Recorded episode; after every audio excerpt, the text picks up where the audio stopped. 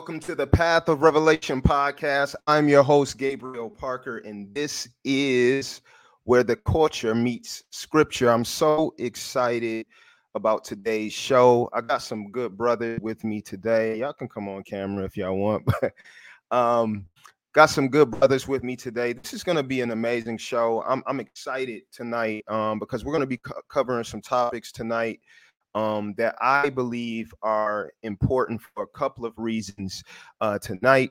Um, before I introduce um, the my, my, my panel tonight, I want to talk about the questions that we're going to be answering tonight from a biblical perspective. You guys, for anybody that follows the Path of Revelation podcast, y'all already know um, how I get down. My goal is always to approach every topic from a biblical perspective um, the title of the slogan of the show is where the culture meets scripture. And so um, my goal is always to uh, approach whatever topic it may be from a biblical perspective so we can um, pursue the mind and heart of christ. And so tonight we're going to be talking tonight about um, the law the sabbath and and um, answering the question was the Sabbath a command from the beginning?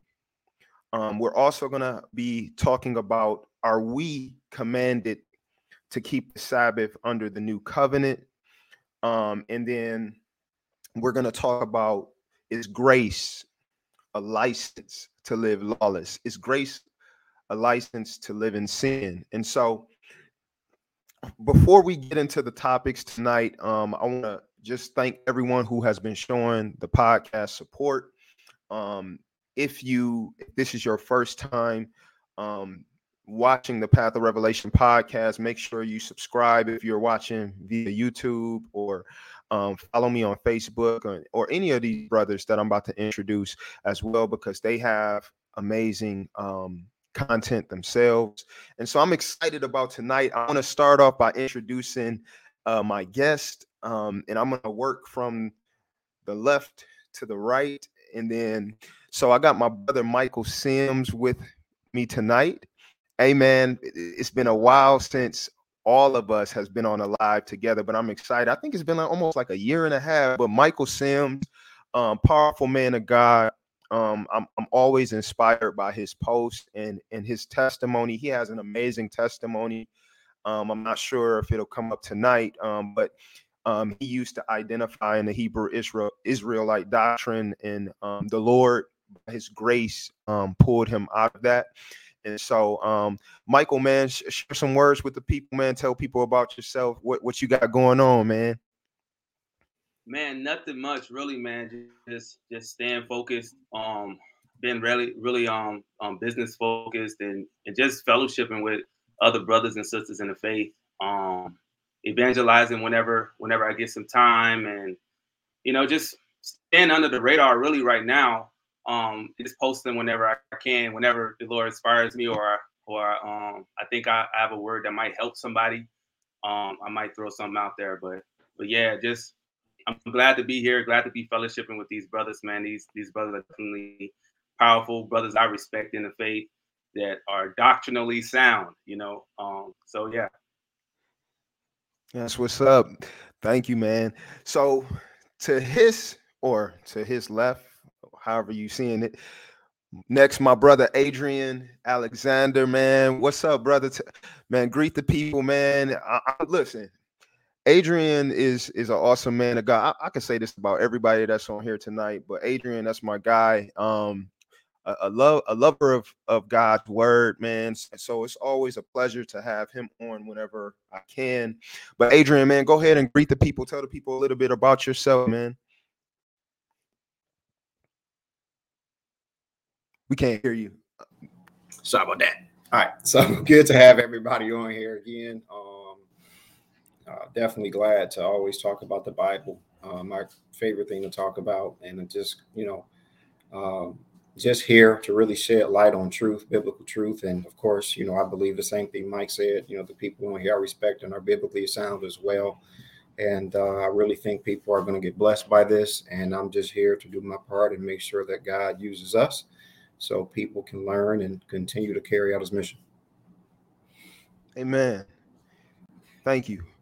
And we got Chris Gillum, my brother, apologist, minister, elder in the faith. Man, Chris, man, greet the people, man. What's going on with you? Ah, uh, nothing much, man. What's going on? Uh, glad to be on with the bros. Uh, it's just a good thing that we can actually dive into such important topics. Uh, it's sweeping our generation right now, uh, pulling people away or swaying them to and fro uh, regarding the faith. So I think it's important for us to actually uh, actually dive into these things and uh, hopefully let God be glorified in what we say. Amen. And I got my brother minister Des Ingram. I didn't think Des was gonna be able to get on till around 10 o'clock because he's serving at his church. I think you had you had to teach Bible study tonight, man. So it's a pleasure to have him on from the jump because man, we most definitely um, love your insight, man, and, and I'm looking forward to hearing um, you you um, break out the word and just explain um, to the people, man, as well, man. But um, Des, man, greet the people, man. Tell the people a little bit about yourself. What you got going on, man? Grace and peace to everybody, to the to the brethren. Uh, I think yeah, it's been about a year and a half since we did something together, man. So it's always love to, uh, to everyone here, man. Uh, but not much, man. Just uh, you know, working, serving, man, uh, and just trying to get back in this thing, man, to try to equip uh, equip some believers and challenge the unbeliever, man. I think uh, what we're doing today is to glorify God. I'm I'm the least of y'all, so I'm gonna let y'all carry me to the finish line. We're not about to start doing this, man. That's that's why. Hey, I'm just here to take notes, man. I'm I'm, I'm sitting amongst greatness tonight. Where, where, nah. Where's the elder Mike Holloway? Where he Down to go in. No, I'm joking. hey, hey, but listen, man, I'm excited tonight, man. Um, before we get into the first question, um, I want to greet um, people that's say what's up. What's up, VC? My brother, always a pleasure uh, chopping it up with you when you dive in, uh, jump in, man, and tune in. My brother Lamar, man, God bless you, man. And um, listen, um, I want to I want to hop right into it, man, and, and really ask the question. So we're going to be asking the question was the Sabbath a command from the beginning? We're also going to be dealing with are we commanded to keep the Sabbath under the new covenant? And then we're also going to jump into is grace a license to live lawless? But let me ask you guys this before we before we even dive into um oh my bad VC my sister sorry my bad before we before we even um, dive into this, let me ask you guys why why is this topic even important? Why why like because some people might be like, man, you know this. Why you know you guys are talking about the Sabbath like it's not even that big of a deal. Like why is this topic even important? Talking about the Sabbath and is grace a license to sin? Is this, is a, is the Sabbath a command? Why is this topic even important? Man, uh, I think like for example, today I was at work and uh, one of my coworkers, um, she was talking about how on another shift at work, uh, there are some Hebrew Israelites. It's a whole family actually, and she was talking about how you know she read the Bible, she praised Jesus, and the lady stopped her was like, you know, you can't even call him Jesus, you need to call him Yeshua, right? don't you know you need to keep the Sabbath day and you need to keep these laws? So the uh, my coworker said, she said, Des, you know, I went home crying because I feel like I've been lied to, but I feel like now I'm going to hell because I don't keep these laws. And today, God uh, opened up the door where I was able to minister the gospel and kind of refute those claims. But it just shows you that, man, this stuff not even just uh, Sabbath keeping, but trying to people were trying to put people back under the Mosaic law.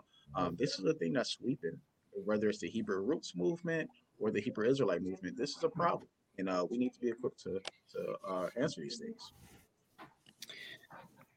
Yeah. yeah. You know. No, I was going to. Well, go ahead, um, Mike. Go ahead, Mike.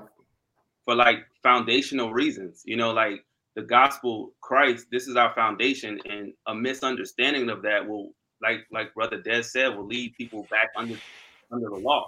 It's a denial of the power of God, which I know we're gonna we're gonna get into a lot of scriptures um later on, but man, it's it's very serious because we see a lot of scriptures where um Paul, for example, gives heavy rebuke to those who who desire to be under the law, those who are requiring others to to adhere to a lot of those ordinances that were under the, under the law. So um yeah, and I'm sure we're gonna get into that as well. So I'm not even gonna speak too much on it, but yeah, that's that's why it's so important. It's foundational. It's like the faith, you know, like this is where we stand. Yeah. We stand grace. We don't stand on law. You know what I mean? So yeah. I agree. I agree. I think it's and this is so critical because we need to recognize that from the Old Testament to the New Testament, that this is a forward a, a forward progression, and it's a forward progression towards something. Um, I always say the the Old Testament is the gospel in in hidden form. Um, you know, it's leading to something, and as uh, is leading to something ultimately is leading to a work that was ultimately completed in the New Testament. But we have to make sure that we're not reverting people back to a work that was already done. And we don't want to take away from the work that was already done by taking people back because Jesus was always showing how the work was pointing towards his ultimate work. So this is a progression to something better uh, for the sake of mankind. Mm. Okay. So so that um I think all of I think all of the responses are amazing and, and, and on. And I think that would you guys say that um this topic is is so important because by taking things out of context, would you say that it is an attack on the gospel? Or or am I going too far to say that?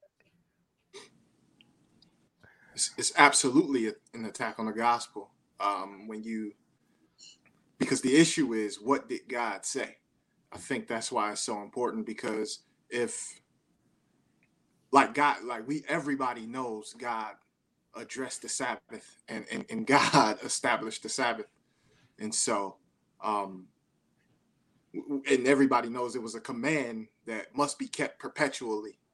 And we'll talk more about that. But um it, if, if if if I say that you don't have to keep it, and then somebody else shows you a scripture that says you do have to keep it, somebody's lying, and so we gotta figure out who that is. Hmm. Right, right. So so the, here's the argument, and I can play the devil's advocate, or in some instances, somebody, some other people may not consider this the devil's advocate. But let's just say if I said the argument that I often hear is, well, the Sabbath um, was was established from the beginning, you know, um, because often, you know, we talk about, hey, we're no longer under the Mosaic um, law or the Mosaic covenant, um, and then the argument is, well, Christians, the Sabbath was established in the beginning. So let me ask you guys this question was the Sabbath a command from the beginning? And and let me just say this too. I have no problem with someone observing Sabbath. You know, I've observed the Sabbath plenty of times. I have no problem with um, someone taking time out to observe the Sabbath as unto the Lord and all of those wonderful things. But was the Sabbath a command from the beginning, though? Um, I don't know. Y'all want to start? Anybody want? Right, I'll start real quick. Um, no, um, because and I, and I think it is a scripture that's very underrated. I think Paul breaks it down um, so eloquently. Um, no, because the law of Moses um, was not established in the beginning. You know, Galatians 3:19 uh, tells us that the law was added because of transgression, right? So when trans when creation uh, is here, when we see God going through creation, well, we understand that sin wasn't even in place yet, transgression wasn't even in place yet. So, in for a person to say that, look, uh, the mere fact that we see God um, uh, resting on the seventh day or that Sabbath um, that means that God is commanding us. Well, that's contrary to scripture because scripture tells us that the law, and we understand that the Sabbath day was uh, come about when the Mosaic law was established, um, that that was only established because transgression came. Um, so uh, no, no, it was not a command. Now, do we see the creation, the, the aspect of it through creation? Yes, but not the command. Now let's let me let me because I was that's that's where I was about to go next. Um, when we see uh, Genesis chapter 2, and I'm going to just share it and I'm going to read it. Uh, in Genesis 2, verse 1 through 3, it reads, Thus the heavens and the earth were finished, and all the host of them. And on the seventh day, God finished his work that he had done, and he rested on the seventh day from all his work that he had done. So God blessed the seventh day and made it holy because on it God rested from all his work that he had done in creation. So this is often the, the text that we hear um, to say, hey, see, God established the Sabbath in the beginning. So we are supposed to keep the Sabbath f- from the beginning. What what Somebody I would say to that to, to, to that to as a kind of a a rebuttal is you kind of have to take the text for what it says, right? When you go to that text, nowhere is there an explicit command for mankind. God is is simply saying what what he is doing. He blessed the seventh day and he made it holy. He did not right. command you to do something in response to, to him until we get to the Mosaic covenant. You see what I'm saying? So right, right, right. That's, that's going to this scripture to, to try to prove that this is a command from God would be an error. They're simply reading that into the text. They're reading a, a completely different context into the context of Genesis 2. Um, that's what that's what I would say in response to that. We have to take the scriptures for what it says and not not for what we want it to say or to try to fit fit it into our own doctrine, our own agenda. Right. Because and and, and just to piggyback on that, because I think that's so good, Michael. God did a lot of things um in in Genesis. I can't hear you. Oh my bad.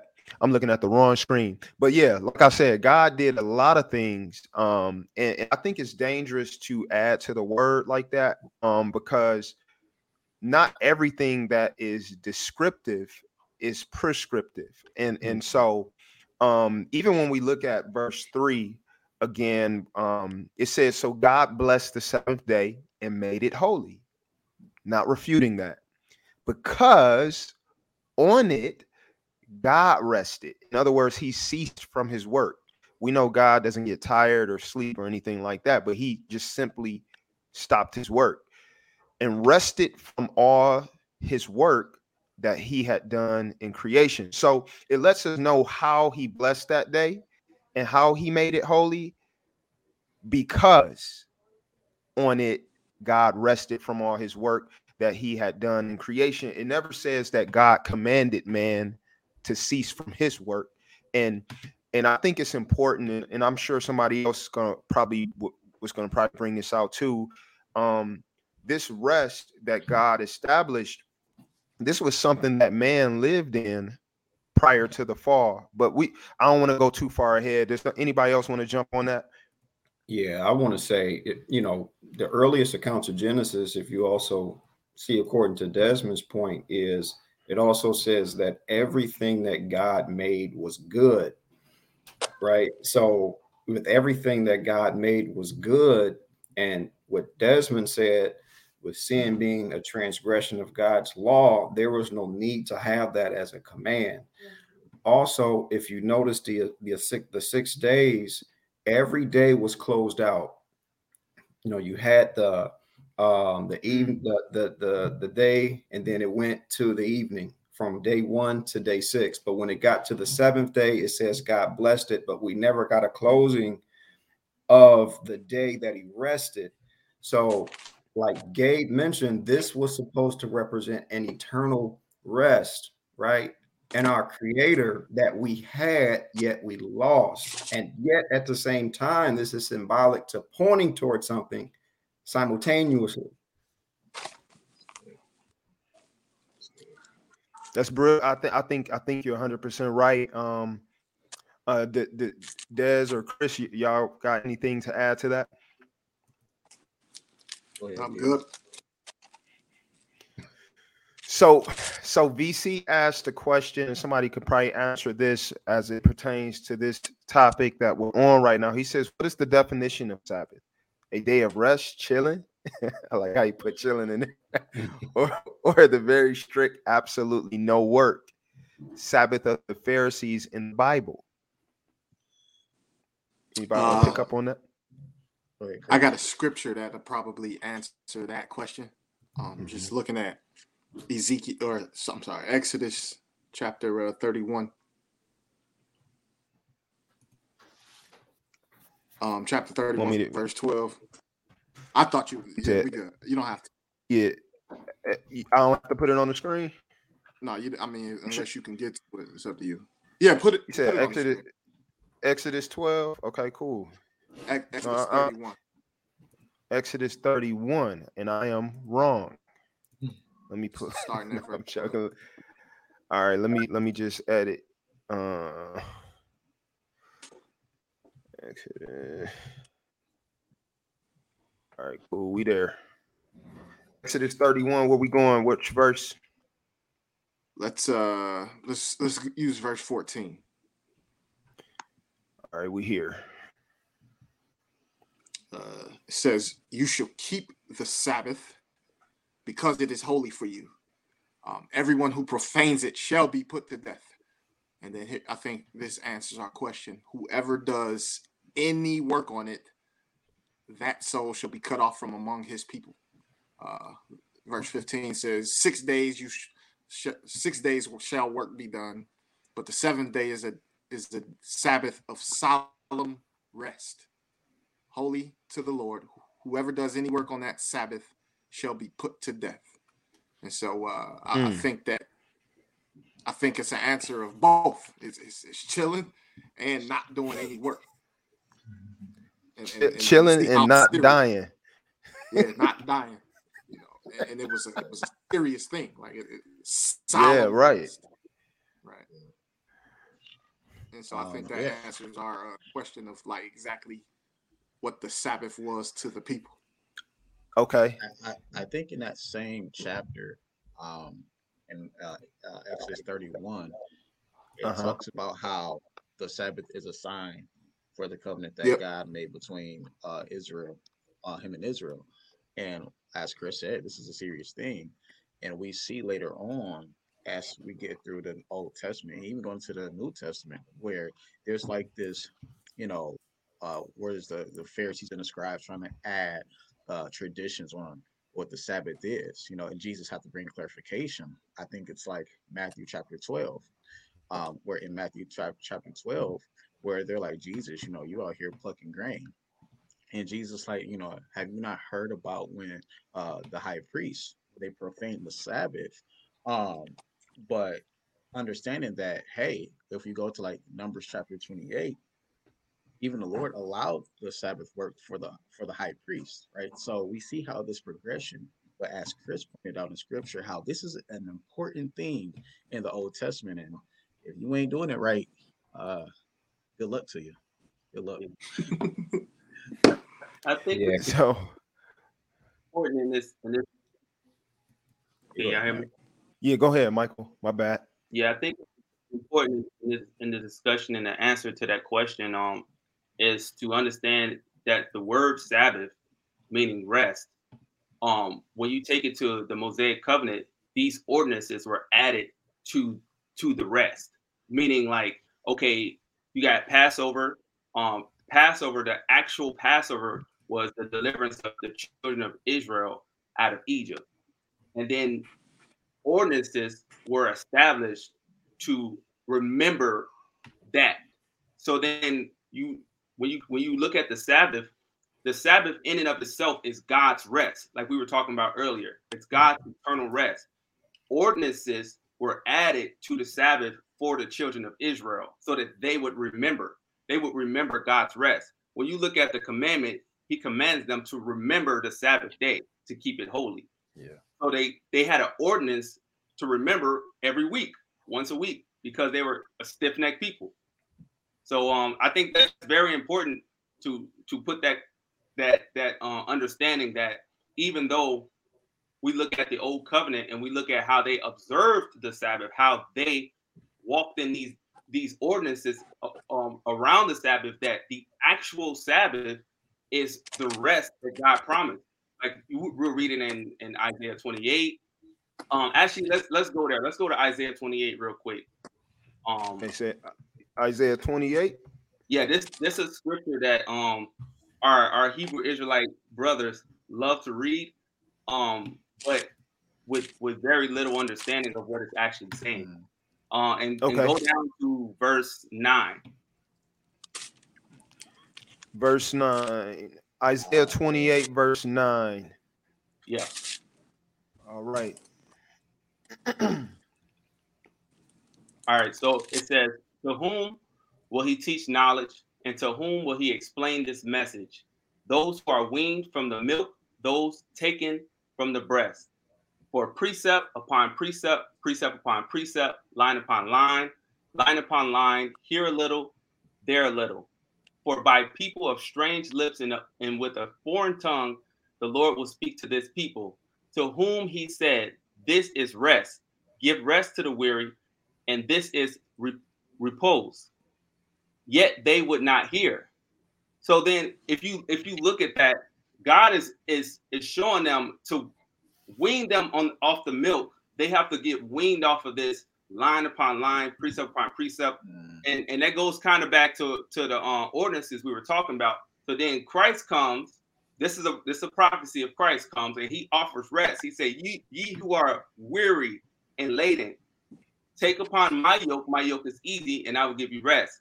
So then they would not re- they they respond. They would not hear. And then he said, "The word of the Lord will be unto them, unto them. These who would not hear, it's going to continue to be unto them, precept upon precept, precept upon precept, line upon line, line upon line. Here a little, there a little, that they may go, fall backward, and be broken and snared and taken."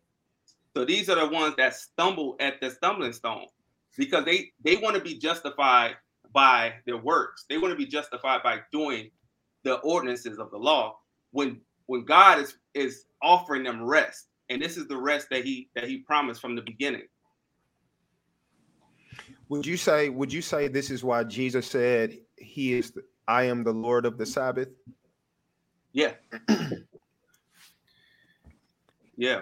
The Lord of rest. Fire. I, I, I love think, it. I think if you, you know, you brought up the chap, you brought up Lord of the Sabbath. I think if you notice as well, um, because they're accusing the disciples for, I guess, going out in the field because they were hungry. And um, I think a big thing, why Christ said that he was Lord of the Sabbath in that passage was because I think what they were constantly doing was they were constantly adding things that you could not do in the Sabbath because they were saying, hey, they're picking heads of grains on the Sabbath right?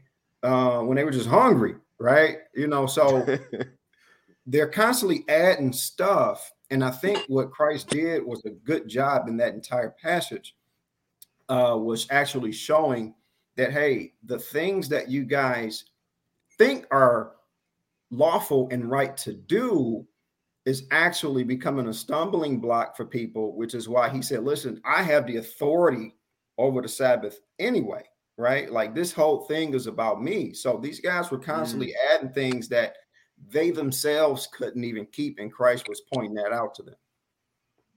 Wow. So so let me ask you guys this. Um, does anybody have anything to add to that? I don't want to move on too fast.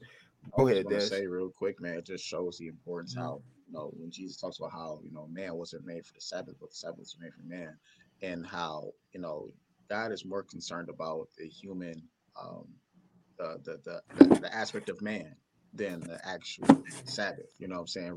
These, these crazy Pharisees, Pharisees and the scribes would come with him. Jesus is like, dude, like if you hungry, like what you gonna starve to death? Like, nah, bro, go get you something out that grain field, dog. So, so yeah, man. no, that's what's up. So, so, um, did, Chris, did you have anything to add to that, or you just because I, I, know you got some artillery that you waiting to unload. I'm, I'm not sure if this you good. No, I just saw a question pop up, and uh, I think um, to Dez's and uh, Adrian's points that they just made. The question uh, was about uh, well, it, they actually posted the scripture, John five eighteen, um, where where Jesus. It was said, Lamar, uh, Lamar Brown. Oh, where uh, I just put it back up on the screen. Therefore, the Jews sought the more to kill him because not only had he broken the Sabbath, but he also said God was his father, making himself equal with God. Uh, just dealing with the first part of that. Um, that was from the Jews' perspective. They they felt like Jesus had broken the Sabbath because, like what Adrian said, like they created these rules of what could and couldn't happen on the Sabbath, and also to Dez's point, um, you know, Jesus is Lord of the Sabbath, so so he can do whatever it is he chooses to do on the Sabbath and what they consider to be work. Healing somebody isn't work, and, and, that was uh, right. uh, Jesus's point. Yeah, for sure. So I want to transition to the next question because um, with us answering was the Sabbath a, a, a, command from the beginning, I think that um, all of you have done a great job explaining biblically um, why the Sabbath wasn't a command for man from the beginning, um, even though we recognize that God established a rest um, um for for man uh, in the beginning. But let, let's let's go on to the next question. So the next question is: Are so are we commanded to keep the Sabbath under the new covenant? Um, this is me playing devil devil's advocate again because we see in places in scripture where it says the sabbath is forever right? So so are we commanded to keep the sabbath under the new covenant? Uh, um, no uh, under the new covenant not at all. Why? Because what is the new covenant? The new covenant was ushered in through christ's blood according to matthew 26 and luke 22 right um, so what does that do? Is the fulfillment of Jesus um, keep uh, not just keeping the law, but fulfilling the law in the prophets, according to Matthew 5 and 17, right? And so, what does that do? Uh, it, it does away with the ordinances. Now, remind you, I didn't say morality, okay, the morality of the old covenant, but it does away with the ordinances of the old covenant. So, since God has done away with the old covenant, with his ordinances through Christ's blood, ushered in through the new covenant, now guess what? I don't have to keep the Sabbath day. It's not commanded. Now, what's funny, and I heard Mike, uh, Elder Mike Holloway, shout out to him. I think he's doing it live right now. Matter of fact, um, he pointed out something great. Out of the Ten Commandments, I can show you nine in the New Testament that's repeated, but there's one out of the uh, out of the ten that I can't show you. What is that? The Sabbath. The Sabbath. Mm-hmm. You can't see it repeated. And I can give you the scriptures if anyone want to know, but I can show you nine out of the 10, but I can't show you anything about the Sabbath. Um, I think Acts 15 is a great um, uh, rendering when you look at Acts 15 with the Council of Jerusalem. Like they don't even talk about they nowhere does it say tell them to keep the Sabbath day. It doesn't talk about that at all. So no, no. Yeah, which is why you see like a forward progression of the covenants that God made with his people starting with Adam. You know, you see uh, you see a series of commands that was given to him. You see a you know a, series of uh, commands given to Abraham all the way to Noah, and so on and so forth. And you really don't see um, a command on the Sabbath given until the Book of Exodus. And also, there's another intent I want to shed light on when it comes to the Sabbath. Um, the Sabbath was also honored back then because it was also for Israel to remember their exile from Egypt, right? So that's another purpose why the Sabbath was given to them. I mean, if, even if you look at Deuteronomy 5:15, it says that um, to remember the Sabbath for the Lord brought you out of out of Egypt. And I know I'm paraphrasing, But uh, I also wanted to say it's it's fair to say that there were Jews who were still, you know, practicing the Sabbath in the New Testament, right? And according to Dan, uh, Desmond's point, the commands that Christ gave, he didn't mention it, but you still do see Sabbath practicing Jews. However, you see Jews becoming Christians who ends up honoring God every day. And that's what I want to talk about real quick. If you can go uh, to Acts chapter 2 for me, uh, Gabe, if you can go there and you can look at um, Acts chapter 2, 46. If you can start there. Yep. so, we're like pulling up Acts chapter 2, verse 46. 46. Yeah, we're going to look at 46 yes. and 47. Now, you know, you, you see, you even see in the New Testament, you often see people uh, or Jews, I should say, who were always having meetings in the synagogues on the Sabbath. You see people leave, you know, says uh, quite often that they were leaving the meetings on the Sabbath, right? But if you look at verse uh, 46, what it says here is day by day, uh, attending the temple together, breaking bread in their homes and receiving their food with glad and generous hearts, praising God, having favor with all the people. And then here's the big part and the Lord added to their numbers day by day who were being saved. So mm. here you have people who were going to the synagogues on the Sabbath, you know, um, but then you have these these Christians who it says not only were they breaking bread together, they were meeting day by day, honoring honoring the Lord and things of that sort. But you also see, as a result, you see God. It says adding to their numbers right? And these people are honoring yeah. God day by day. Yeah, and and you know what too, Adrian? I think um when when we look through the New Testament, um nowhere do we see um the the Sabbath commanded. Um we don't see it commanded. We see we see instances where the are going into the synagogue on the Sabbath and even instances where um, Paul keeps the Sabbath. But even in that, um, we, we, we we like for example, if we look at, I'm gonna pull up, um, you know, because one of the first things um, I hear a lot of people say is, "Oh, well, the, the apostles kept the Sabbath and Paul kept the Sabbath, but he lets us know why he did it. You know what I'm saying? So if we look at First Corinthians chapter nine, can y'all see that? Uh, yeah, it's a little tight for me. Yeah, I see it. So in First Corinthians chapter nine, I'm um, just piggybacking on what you said, Adrian. But um, in First Corinthians chapter nine, verse 20, this is Paul talking. Um, and he and he starts off by saying to the jews i became as a jew in order to win jews.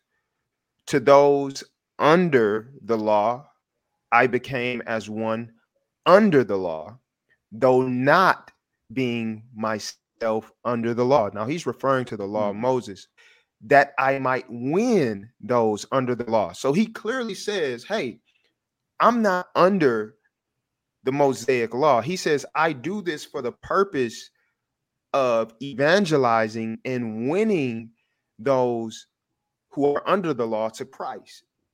And then he goes on to verse 21 and he says, To those outside the law, I became as one outside the law, not being outside the law of God, but under the law of Christ, that I might win those outside of the law. Now, what's interesting um, here as well is he doesn't just say that I'm not under the Mosaic law, but he makes a distinction between the Mosaic law and the law of Christ. Did y'all catch that? He makes a distinction. He says, Hold up, I'm not under this law, but I am under the law of Christ. And so he makes a distinction in in in covenants and in in, in the law. Mm-hmm. of Moses to the law of Christ. And, and I think it's important to observe that nowhere, um, even if people are saying, well, Jesus kept the law, Jesus kept the law. Well, I think it's important to put things in its proper perspective because Galatians 4, chapter uh Galatians chapter 4, verse 4 lets us know that Jesus was born of a woman born under the law. And so Jesus was fulfilling the law and he was fulfilling the righteous requirements of the Mosaic law so he could be the perfect sacrifice for our sin. And of course, we know um I believe it's Luke. Let me just look at my note. Luke 22 and verse 20 lets us know that he instituted um, a new covenant with his blood. And so Jesus was born under the law, Mosaic law. He fulfilled the law. He did it perfectly. And we see even through the Old Testament, none, no one was able to fulfill the law perfectly.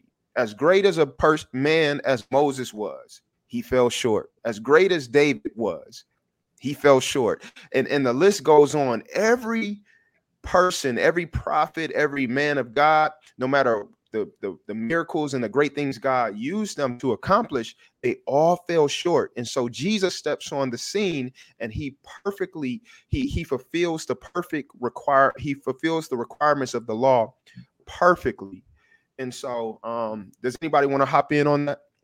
Yeah, I, I, I kind of want to chime in on, on what you said at the end that he fulfilled the law perfectly. And um, to the answer to that question, are we commanded to keep the Sabbath under the new covenant? Um, within that that question is the word keep the Sabbath.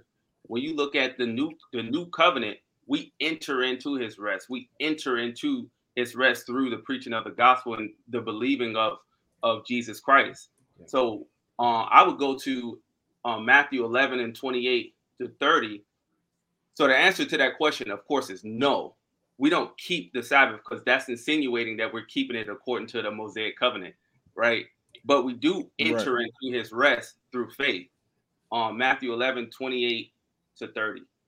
I got it on here for you. All right, so it says, I'm gonna read it right from the screen. Come to me, all who labor and are heavy laden, and I will give you rest. Take my yoke upon you and learn from me, for I am gentle and lowly in heart, and you will find rest for your souls for my yoke is easy and my burden is light. Um, Paul, I don't know if it's Paul, the writer of Hebrews, um, kind of goes into um, more details about really what that rest is uh, in, in Hebrews 4. But I'm gonna hold that yeah. for, for a later question because I'm sure sure that's gonna come up. yeah, he, Hebrews 4 was most definitely uh, gonna come up. And, and and I think that's excellent. You know, I, you know, one of the things that I constantly hear in response to um are we still under the law or the keeping of the Sabbath is are you Christians just don't respect the the Old Testament and y'all just throw it away and everything. And I often hear Matthew 5 and 17 quoted. I'm gonna post that real quick uh, on the screen because I want to point out some things um, when Jesus said, I didn't come to abolish the law, but I came to fulfill it, right? Um, so in, in Matthew 5 and 17, he says, Do not think that I have come to abolish the law or the prophets. I have don't think that I've come to abolish. I have not come to abolish them, but to fulfill them. And so when I think it's important to um, make a make uh, define words because if if I say that hey we're no longer under the law, that is not equivalent to me or a or a believer saying hey we're abolishing the law. We're saying that the law is abolished. That's not what's being said. Like when you look at the word um abolish um or, or, or first we'll look at the word abolish. In the greek the word is katelio katelio um and basically katelio means to render vain to render vain or bring to nothing. And so when you when you hear the word abolish, um, we as Christians um, who who believe in the Bible, when we say that we're no longer under the law, um, we're not saying that we're not saying that the law is abolished. Um, because that wouldn't make sense. We on one hand, we can't say, hey, the law is pointing to Christ, and then on the other hand, say, hey, the law is abolished, though. Um, that would be us saying that the law is nothing or vain. And that's not the case. What we're saying is we're no longer under that covenant or that contract, but we're under a better covenant. And so to render vain, um, to bring to nothing, also when we look at the word um, fulfill, um, um, in the Greek, the word is ple, ple, ple, plero, plero. I think I'm pronouncing it right uh, or whatever, but it basically means to make full and to bring into complete fruition. And so again, it goes back to the point where when we look at the law, Jesus um, fulfilled the law, or he he met all the requirements.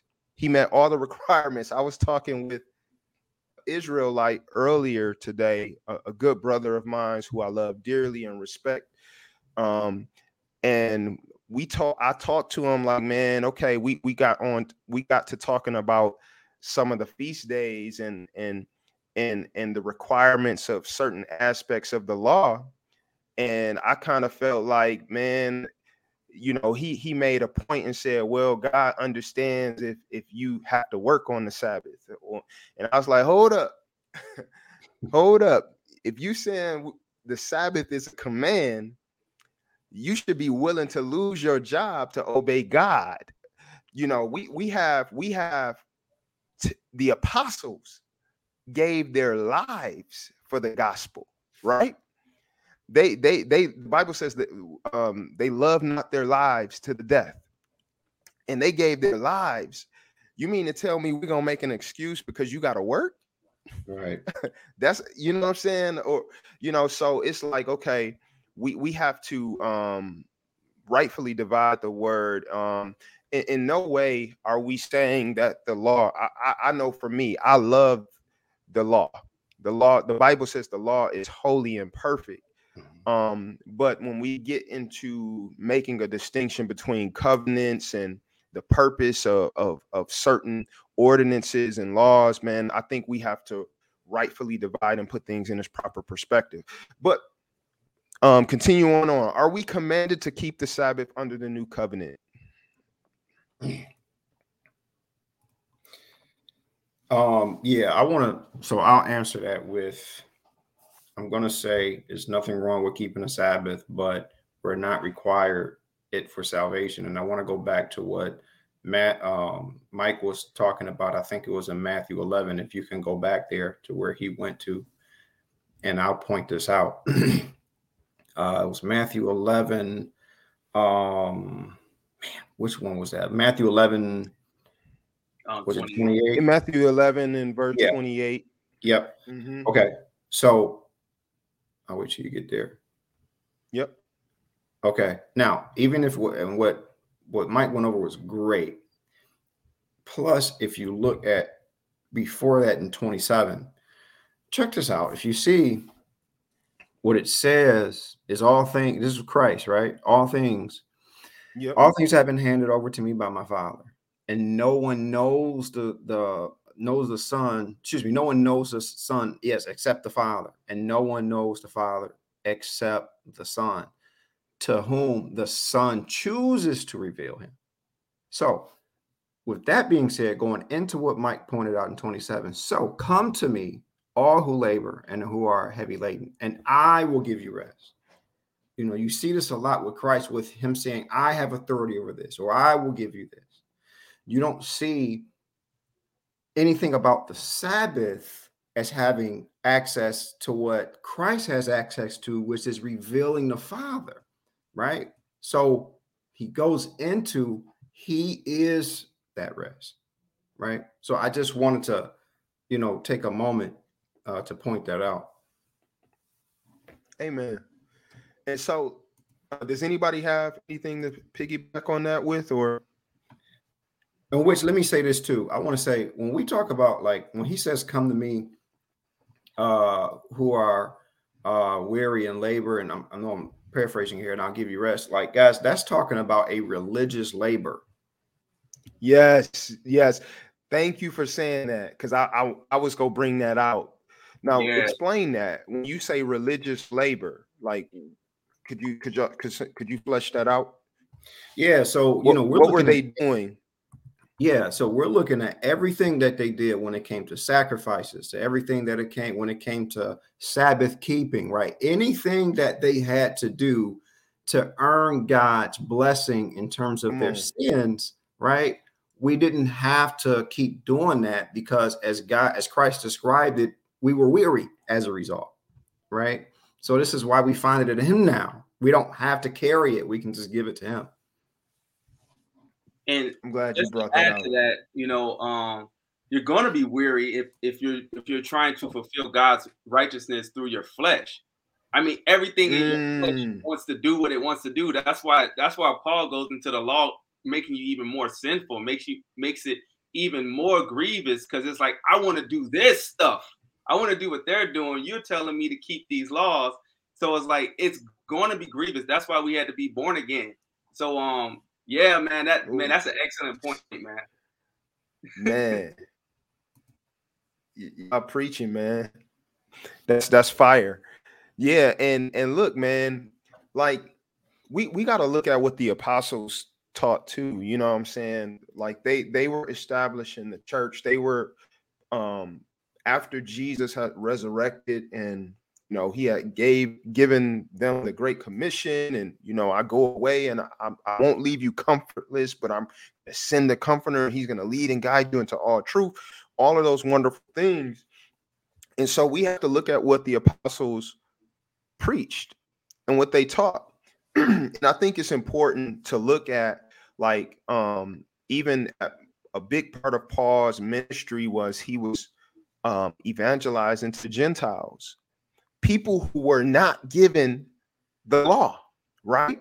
So, so the- these were people who uh, were not instructed on the Sabbath. They were not instructed on on things of that nature. And I want to look at Colossians two actually.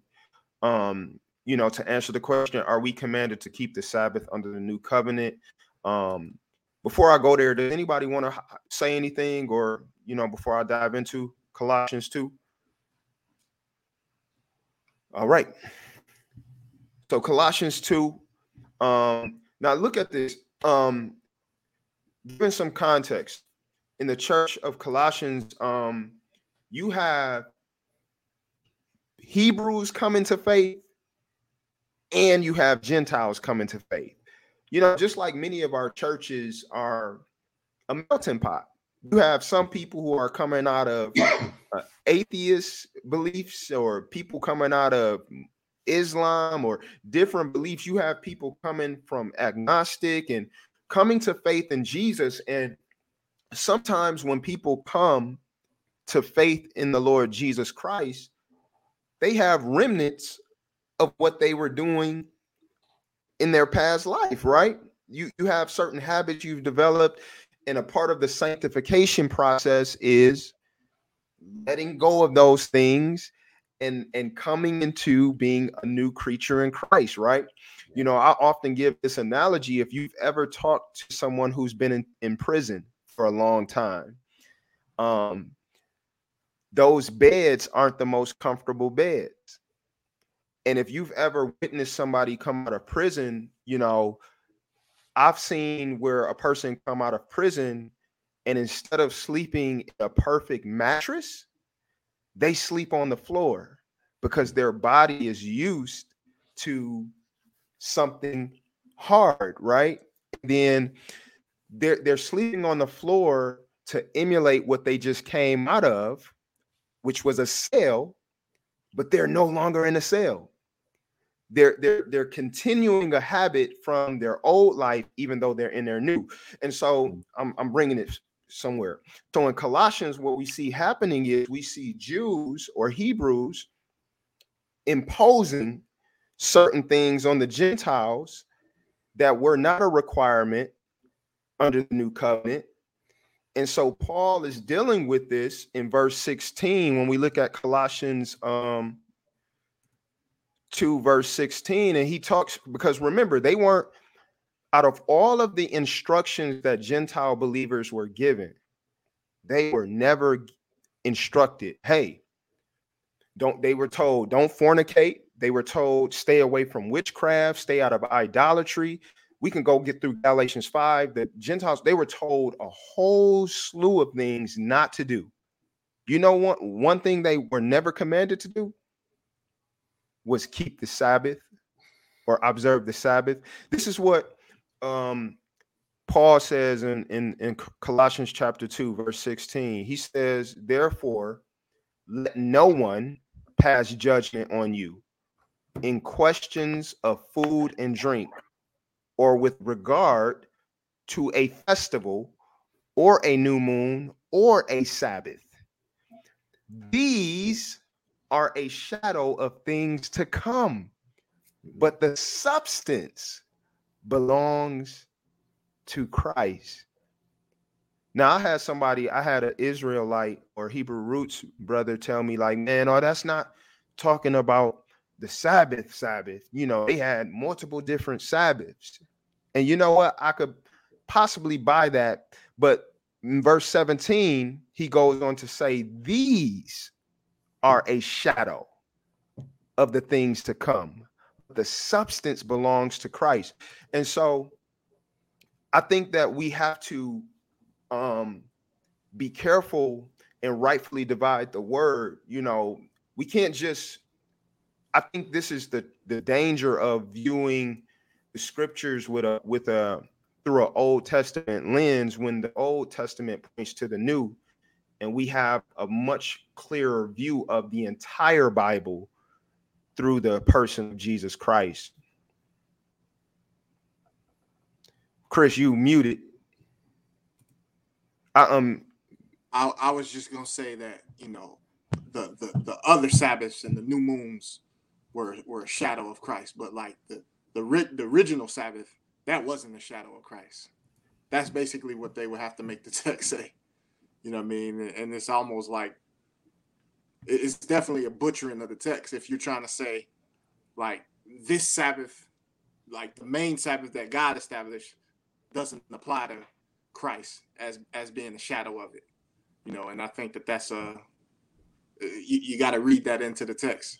I mean, the, the, the scripture is clear that um, mm-hmm. you know, all of those signs and symbols, uh, because the, the I don't think we, I think Des mentioned it earlier, but um, the Sabbath was a sign, and it was a sign between God and Israel. It was a perpetual sign uh, between God and Israel. Mm-hmm. Um, and so if it's a sign, then it fits the criteria of being, you know I'm saying, a shadow of what was to come. And Christ being the reality of that.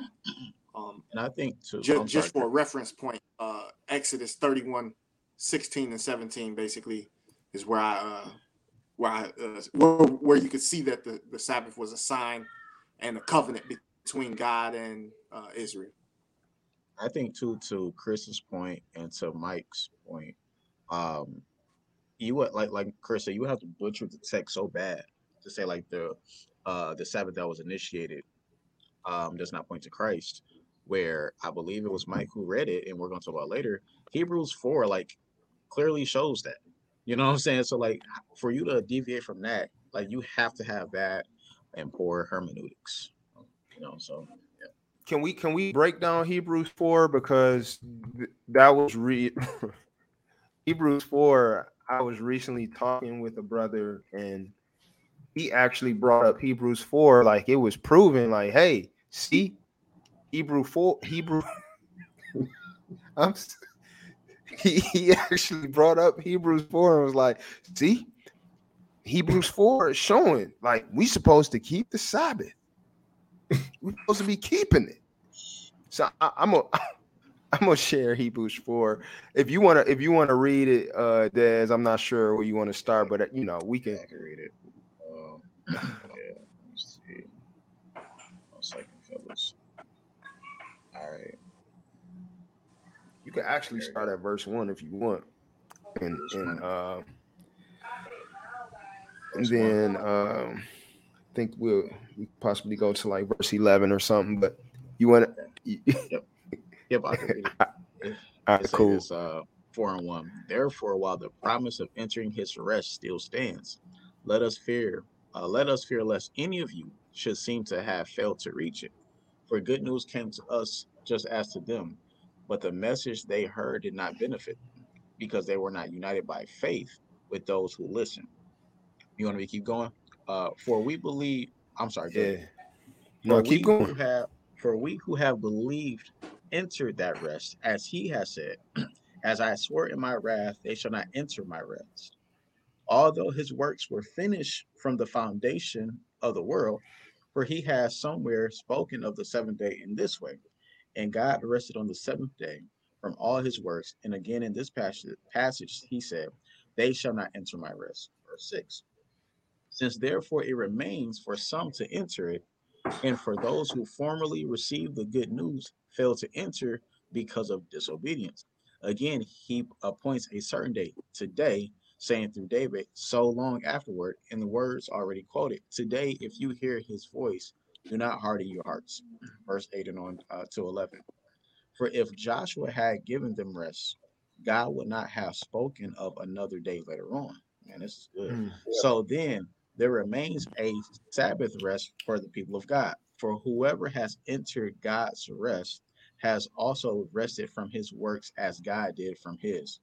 Let us therefore strive to enter that rest so that no one may fail. No, I'm sorry, so no one may, uh, may fall by the same sort of disobedience. Right okay, you know something, and, and anybody could piggyback on this. One of the first things that I want to point out is obviously it is connecting this rest that is talking about to um, the Sabbath.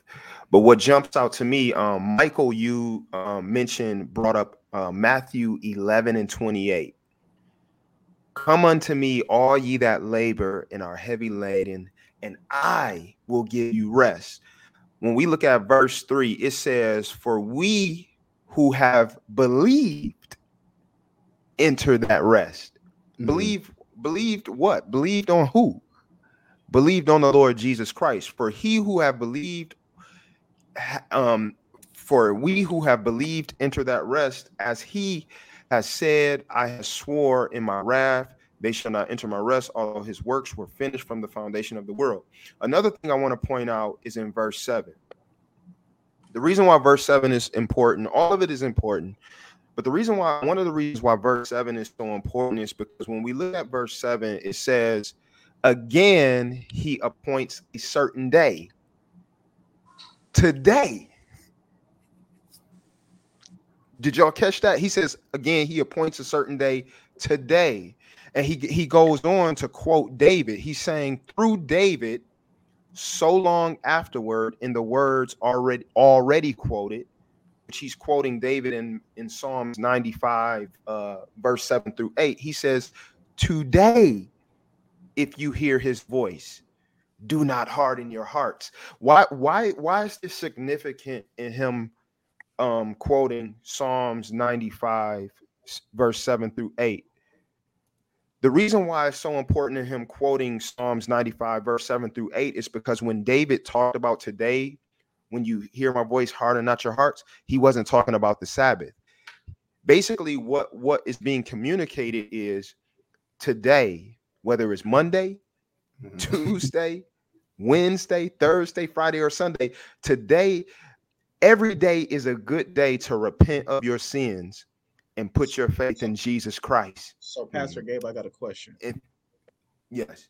So you mean to tell me I can receive salvation even on that pagan Tuesday, that pagan Monday, that pagan Wednesday? Look, my brother, you can receive the the, the rest of Jesus Christ on a pagan Tuesday on a pagan Wednesday. He says, Today, when you hear my voice, God, is God just speaking on the Sabbath? Mm. Today, when you hear my voice, harden not your hearts. And so, what what what we have to this is why it's important to see the the totality of scripture.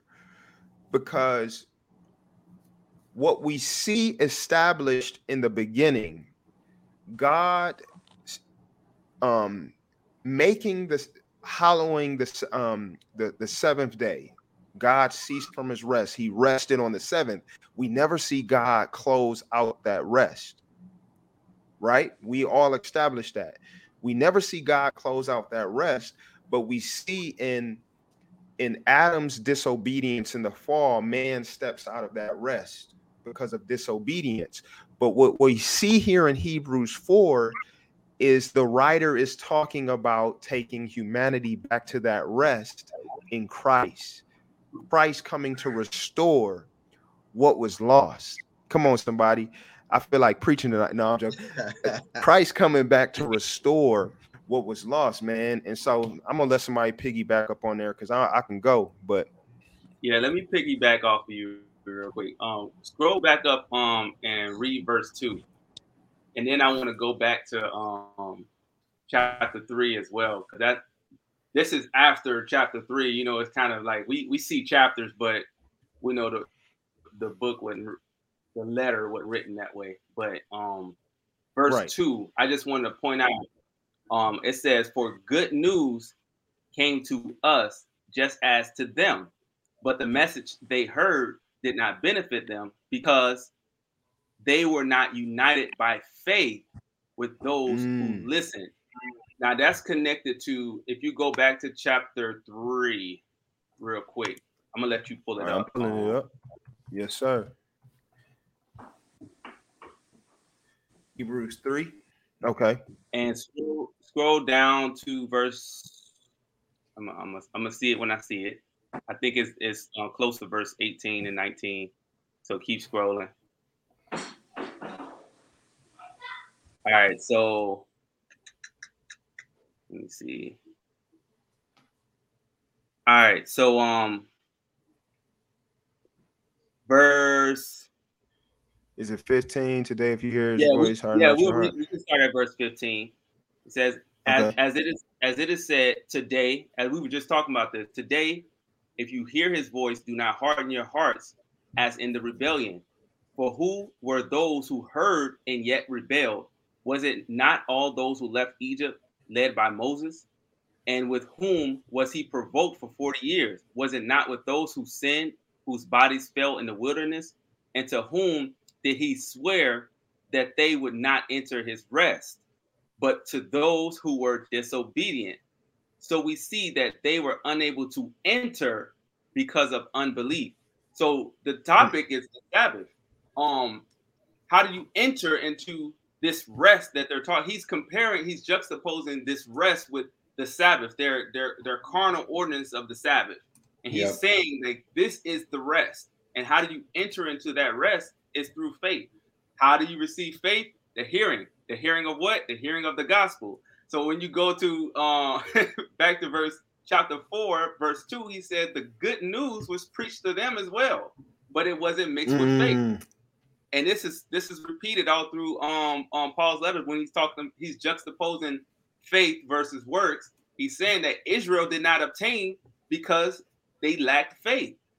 So they were doing the ordinance, they were they were going through the motions of of doing the Sabbaths and doing and, and killing the lambs, but they had not repented and put their faith in God. Mm. Now we have that opportunity, having that example of Christ, seeing his example and being able to look upon him as he's lifted up and to believe on him and to enter into that rest, the true rest. Right. No, that's fire. Anybody yeah. want to piggyback on that? No, you did a good job breaking that one down. All right, I want to I want to drop one more scripture Go ahead, go ahead. Let's talk while I'm pulling this up. Uh, real quick, no, not yeah, no. I just want my real talk. Like I know we we've done this like a couple of times before, and it's been like a year and a half. But I'm always amazed by how you know, God has just changed my bro Mike's heart from being in an Israelite camp to now, you know, being a servant of the Lord. Man, like that, that's just so amazing how supernatural, how powerful God is. So I'm just, I'm just always amazed by that. Real. Man, Yeah, which Such- I also think such a to- blessing. Yeah, no, and it is, and I think that's a, also a difference between the new, the Old Testament and the New Testament. I think the you know, the difference between the Old and the New, referring to that question you asked, Gabe, is the Old Testament was mainly Israel, but God was using Israel. So you do see a distinction between Israel and also the Gentiles in the Old Testament. But yet, when it comes to the New Testament, you see Jew and Gentile united under Christ. Yeah. Right. So there's a separation in the Old Testament, but there's a unification under Jesus, man, in the New Testament. Hmm. Right. No, 100%, man. And, and look, man, I think that um I want to share one more thing that Paul talked about too in, in Romans 14. You know, I, I don't know how people explain these scriptures away when they're so clear. But even when we look at uh Romans 14, verse 5, um, this is Paul writing again, perfect opportunity to say, hey, keep the Sabbath though. He says one person esteems one day as better than another, while another esteems all days alike. Each one should be fully convinced in his own mind. So, look, I have no problem with somebody keeping the Sabbath. The problem is when we start preaching something as a command. And I think up to this point, we've done a good job walking through the scriptures and showing how when we take even the Sabbath out of context, how it can can be an attempt to take away Christ's glory and what he actually accomplished Yeah. in his life Yeah. and his death and resurrection. Because at the end of the day, man, um, when Jesus, right before he gave up the ghost, the Bible says he he quoted the, the words, It is finished. Mhm. It is finished. What was finished? you know what I'm saying? So, so, so um all of these things are important, man. And I think is is um I, I'm I'm just being fed tonight by you guys and and, and and just hearing what you guys are sharing. I think you guys are doing a phenomenal job. Do you guys um have any other questions or anything else um to add to this before we move on? No. Are Christ are, are we commanded to keep the Sabbath under the new covenant? Anybody else going once, going twice, going thrice? All right. All right, cool. And I'm sure this will we'll probably get into something else. But the next question is Is grace a license live lawless? Because I can hear the Israelites watching this po um this video and that's gonna watch it later. Man, see, y'all Christians are lawless. Y'all just just lawless. So is grace a license to live lawless? Absolutely not. Oh, go ahead. I'm, Everybody was I just want to say this. I'm, I'm going to take a different route. because I already know um Romans six about to come out all day, every day. Um, something something I want to get out before it before it leaves my mind. Um, the difference between the old covenant and the new covenant, as far as how they responded to it, because we know how God intended and how they responded is two different things. The old covenant was based on your own works. You work in Deuteronomy 6 and 25 go to go to Deuteronomy 6 and 25 real quick. So just just just so I don't butcher that scripture. Um, but while you bringing that up, it was your works. You're trying to earn your your way to favor and blessings from God, right? Under the new covenant, you are trusting in Jesus to do the work in you via the Holy Spirit. It's no longer you that's producing these works. You don't Yeah. produce the fruit of the Spirit. It's the, the the Holy Spirit working within you, and you can see that that that that journey. It's a journey. It's no longer like I'm, I'm I'm writing these laws down, and you have to keep it to the letter. And that's and that's why people um underneath the old covenant went into legalistic thinking because if if I'm looking at a law and I'm kind of giving them credit right now, right? If I'm if I'm looking at a law and it says if I don't keep this perfectly, I'm going to die. I'm going to be stoned. like Man. I'm gonna be I'm gonna try to go to the utmost, like even if you can't play with it.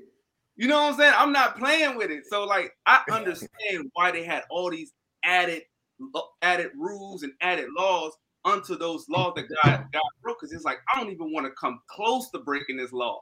You yeah. see what I'm saying? Yeah, so because it's a wrap. It, exactly, and that's what a lot of these modern these modern um um um Sabbath keepers don't don't get is you cannot halfway keep a law. You can't you can't say I'm keeping the Sabbath, but if if I gotta work, God gonna understand me. No, like that's not how the law works. It's all or nothing. But um, read mm-hmm. um Deuteronomy six and verse five. Or, or verse five. Up, scroll up for me so I can see it.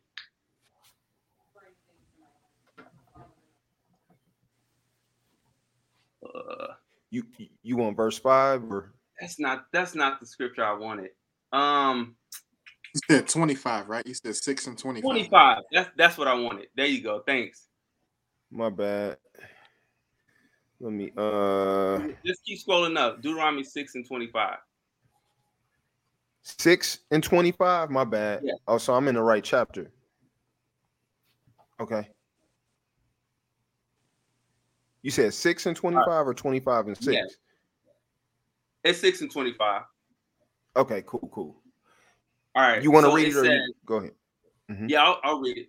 Um, it says, and it it will be righteousness for us if we are careful to do all this commandment before the Lord our God, as He has commanded us. Now, this is juxtaposed to remember when Paul says, um, not not my righteousness, but the righteousness in him. He said his righteousness is as, as dung, our righteousness is as dung. So when you look here, they were mm. they were fulfilling their own righteousness by by attempting to keep the law perfectly Whereas mm. in the new mm. covenant, we're given the righteousness of Christ because he fulfilled it on our behalf. So it's the, right. it's the same righteousness, but the righteousness is given to us under the new covenant. Whereas yeah. under the old covenant, we have to earn that righteousness. And and, and to piggyback on that real quick, we had to earn that righteousness, which is one of the reasons why that righteous um that righteousness was temporary we mm. want when you sacrifice, you have to continue sacrificing for your sin yeah. because Christ's wrath was not fully satisfied with the blood of bullocks and goats and all the dancing and things that we had to do in the old covenant. It was temporary. The Bible lets us know that Christ, though, was the perfect sacrifice. The scriptures lets us know that he died once and for all. Like that was another reason why he said it is finished. Like mm. once I do this, nobody's gonna have to. It's it's a wrap. All you got to do is put your faith in me. But go ahead. Somebody else was about to say something. Uh, no. I'm just going with. Um, I think uh, uh, Hebrews breaks it down pretty good too when it talks about how the priests were continually standing in the temple, but after Christ, after he uh, finished his sacrifice, he ascended into heaven and then he sat down as if to say like the work is done right mm-hmm. and um, i think that's one of the other things but just getting back to uh, the, the, the, question um, I, I, would say um, is grace a license to uh, live lawless? Uh, defining our terms d- depending on what you mean by lawless i would say Yes, because um, you you you pointed out a scripture uh, that Paul talked about in uh in First Corinthians chapter nine, where he talks about uh, as one not under the law, but because he was trying to win those that were under the law, he lived like he was under the law. But like clearly by by his statement, like we are not commanded to live under the Mosaic law. So when I say defining our terms, I'm talking about the Mosaic covenant. No, we don't have to uh, keep the Mosaic covenant. So is grace a license to break to break the Mosaic covenant? I, I would say absolutely, in the sense of not having to keep the ceremonies and the uh, the rituals and the and the civil commands. But like uh, it was pointed out earlier, uh, the, the eternal aspect of the law in terms of uh, the moral code, like that's that's for all time. That's the law that Paul says that he was under, and that's the law that you know we we are under now, and that's the law that was before the Mosaic covenant even came about. That's why God was able to hold those people accountable for sin because the moral code was always the same. And I think um just just going back to the Sabbath, um, when he established the Sabbath, uh, he it, it it's funny because it goes back to the first question that was asked. Um, uh, was the were, were was the Sabbath an all time command? And if if that were the case, um, then he wouldn't have had to told tell them in uh I want to say don't don't give me the test the line. Um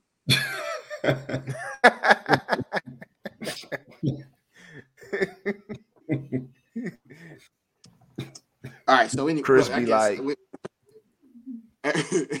Exodus 31, Go I ahead. guess, when they when when he establishes the Sabbath and tells them how to do it and, and what to keep.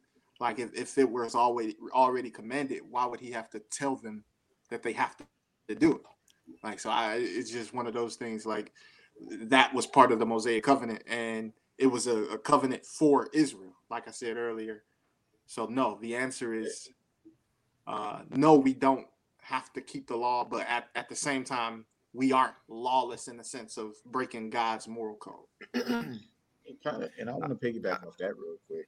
I'm sorry. Go ahead, Pastor. Go ahead, Des. I, I just, it, it, it- you know, it's funny, man, because when I talk to a lot of Hebrew Israelites, I think they have a misunderstanding um, of covenants, obviously. And when we, once again, when we say we're not under the I was law, just about to. Yeah. You know, I was- it's Mhm. like in every in pre pre Mosaic law, right? So dealing with the patriarchs, like we see morality, like like when when when Cain kills Yes. Abel, like this is a problem, right? Like that's a problem. We see morality, okay. Then when we get to the old uh uh the the Mosaic law being established, we see the morality of that, and I think the problem that they have and a misunderstanding is that they see morality in the uh with the patriarchs and they say oh well we see that established also uh with the mosaic law right but that doesn't mean that just because you see morality um in the old covenant and then you also see it in uh the during the patriarchs that that means that the patriarchs was keeping the old covenant no that's a misunderstanding of reading right, scripture right. you know what I'm saying? And so then when we get to even the law of Christ, as Paul talks about, even on the new covenant, guess what? We're still dealing with what? Morality. So Morality. that's why when we read, uh, don't quote me, I believe it's Romans chapter three or Romans chapter two, when when when it talks when Paul is alluding to like, look, even the Gentiles, they didn't have the law. What law? The Mosaic yep. law, right? But God still judged them by their consciousness, right? Um, by their Yep. heart. What what- Romans what- 1 and 2. he- Ro- Romans Yep. one and two, right? Right. So like God has shown his uh, his attributes even by creation. So, but man was Come still on held accountable because of sin, because of morality, right? Sodom and Gomorrah. I talked to Hebrew Israelites. Oh well, you know, well you know they didn't have a law, so it is what it is. Like, but God still judged Sodom and Gomorrah. Why? Because of morality. And so I think at the end of the day, man, there's there has to be an understanding of what covenants are, not just the um, the old and the new covenant, right? But you know, the Palestinian covenant, going back to Deuteronomy chapter 28, like what does that represent? Going back to the uh the, the Davidic covenant, like I, I think there's a misunderstanding of covenants, and I understand it, I definitely get it. Um, but when we start making these arguments of like, oh well, since you see it in the since you see it with the patriarchs, well, that mean you got to keep. Well, guess what? In Genesis Genesis chapter six, you know what we see also. God told Noah to, a, a command to build that ark. You gonna build that ark too, brother? You ain't gonna build that ark. You ain't building no ark because we understand that's not Right. applicable. That's not it's Yeah. not applicable. and, and and just to piggyback on that, God's moral character never changes. Just because Amen. covenant just because covenants change doesn't mean that God changes. Yeah. I'm gonna say that again. Just because covenants change does not mean that God changes. Because I often hear the argument that, well, y'all saying we don't got to keep the covenant no more, and and they'll I, I've heard people say, well, God never changes. God never changes. Well, if that's the case, we should still be slaughtering bullocks and goats eh, according to that standard. If God never changes, we should still we should still be um walking around with fringes and stuff like it. God, you see what I'm saying? Mm-hmm. God's moral character never changes. And so from m- murder is murder in whatever covenant you in. Yeah. fornication is fornication and whatever like you know what I'm saying? Lying is a sin in whatever covenant you're in. And and in a in, in a lot of like for example in the mosaic covenant when when the laws are being added we see customary laws and things being set in place which are meant to establish israel as a nation apart from other nations but also to be a foreshadowing of christ setting us apart in himself apart from the world um and, and things of that nature. So there there needs to be a rightfully dividing of things. And um, one of the scriptures um, that you re-referenced, uh, Chris, that I brought up earlier was in First Corinthians uh, nine, where Paul is letting us know why he kept the Sabbath or why he attended the Sabbath and in the synagogue and things of that nature. Um, and he makes a distinction between um, the law of Moses and the law of Christ, which if you read through the New Testament, the law of Christ is rooted um also the law of the spirit, right? Um when Christ ascended, he sent the comforter, and the comforter is he said that he will testify of me. And yeah. so it is impossible to know Jesus without the Holy Spirit. That's a whole nother podcast. But um when when he when when the holy spirit comes into place um we are now under the law of the spirit. We're not under the law of the um of, of, of moses um that or the law that came through moses for those who want to be technical because you know that's another argument. Well it's not moses laws it's the law of god. Yeah we we get it but the bible actually says the the mosaic law or the law of Moses because it came through him. But anyway, so if we look at, I want to share Galatians 5 just to kind go ahead, Chris, before I get into this. Go I ahead, just wanted to uh, pose a question to the panel. So, so for, you know, from a standpoint of saying no, um, grace isn't a license to sin. Like, what's your angle for saying no? Because because I agree from a standpoint, obviously, of you know, you don't, don't just live lawless. You don't just do what you want to do. But what part is what part is the no? I would I would um, go to um, Romans 6 mm-hmm. um, and and just kind of just read down. Um, I think I think uh, it, and I wanted to say this: the misunderstanding a lot of times because you were talking about covenants. A lot of times people don't understand covenants. So if I was to give a, a, a worldly example, of a covenant or contract, if if I write a contract with you and I give you an offer and you accept my offer, this is the first covenant. I gave you an offer, you accept my offer. If you are in breach of that contract, I can cancel that contract, ball it up, throw it away, and establish a new contract. That doesn't mean that my new contract is is is not going to have some of the same principles because mm-hmm. we see that the law was established through love thy neighbor as thyself and love the Lord thy God. The yeah. moral code was established through mm. that, and that was explained and expounded upon by the apostles. Yeah. So when we when we go to Romans 6, there grace is not a license to sin because the grace is the Holy Spirit in us. This is what this is what they don't understand, right? Because the grace is God giving you the Holy Spirit for believing on Christ. That's the grace. And that grace causes you to have desires toward God. Now you want to serve God. So how can that how can that then that same grace that same Holy Spirit leads you into lawlessness, which is contrary to God's nature. So um yeah, that I would just have them read um, um Romans six without you know just read it, you know, just accept for what it says, yeah. you know. I was and I was gonna pick it, man. Mike took like everything I was gonna say because you when you like for example you read Ephesians right, and how Paul when he's talking about grace, if you even read it in the Greek, um, for the word grace, it's literally like a divine influence upon the heart. So it's like mm, grace does yeah. not allow you to sin because it's literally God's divine influence on your heart to like to not able to uh, walk out in sin, but rather walk in the power and the ability to say no to sin, but rather rest in the grace or uh, rest in the salvation of Christ to allow us to display the righteousness of God. You know, and uh, and I think also to Chris's question would be um like a what is that a, First Corinthians chapter what is that chapter six or uh, nine I believe it is or when when when Paul is like, "Hey, I don't do not be deceived." Okay, this is the warning.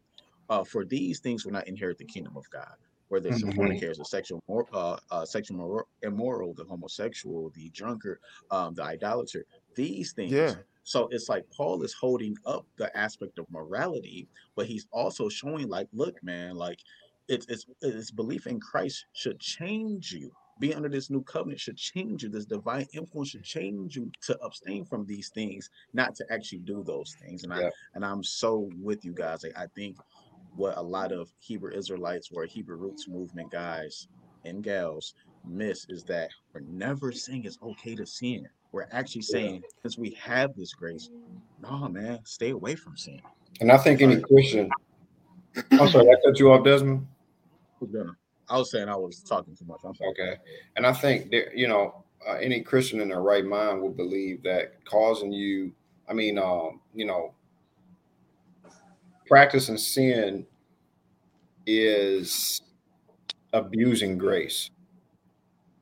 Um, which right. is why, I mean, the New Testament itself still states that mm. petitioners of sin, of sin still work are workers of the devil, yeah. right? Mm. So we're not. Yeah you know, that doesn't give us, we don't get a pass to do anything.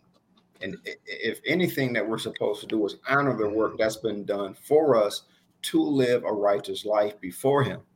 So, what He did for us, we are to pay that back to Him in return and according to how we live. Now, as I always say, that doesn't mean that we're not going to sin, but that should cause us to sin less because of the work that's been done on the cross for us. And to uh, Chris's question, like no like you know it's not a pass to sin simply because the law we cannot know what sin is without it right you know so the, that was the purpose of the law we can't know god's character without the law but we're not under it in terms of earning it because the bible might acknowledge that we are to keep the law but i think the bible is also self-aware in knowing that we cannot keep the law can I just yeah. read this scripture right now? Because I I know you're about to go, Chris. Let me just read this one scripture.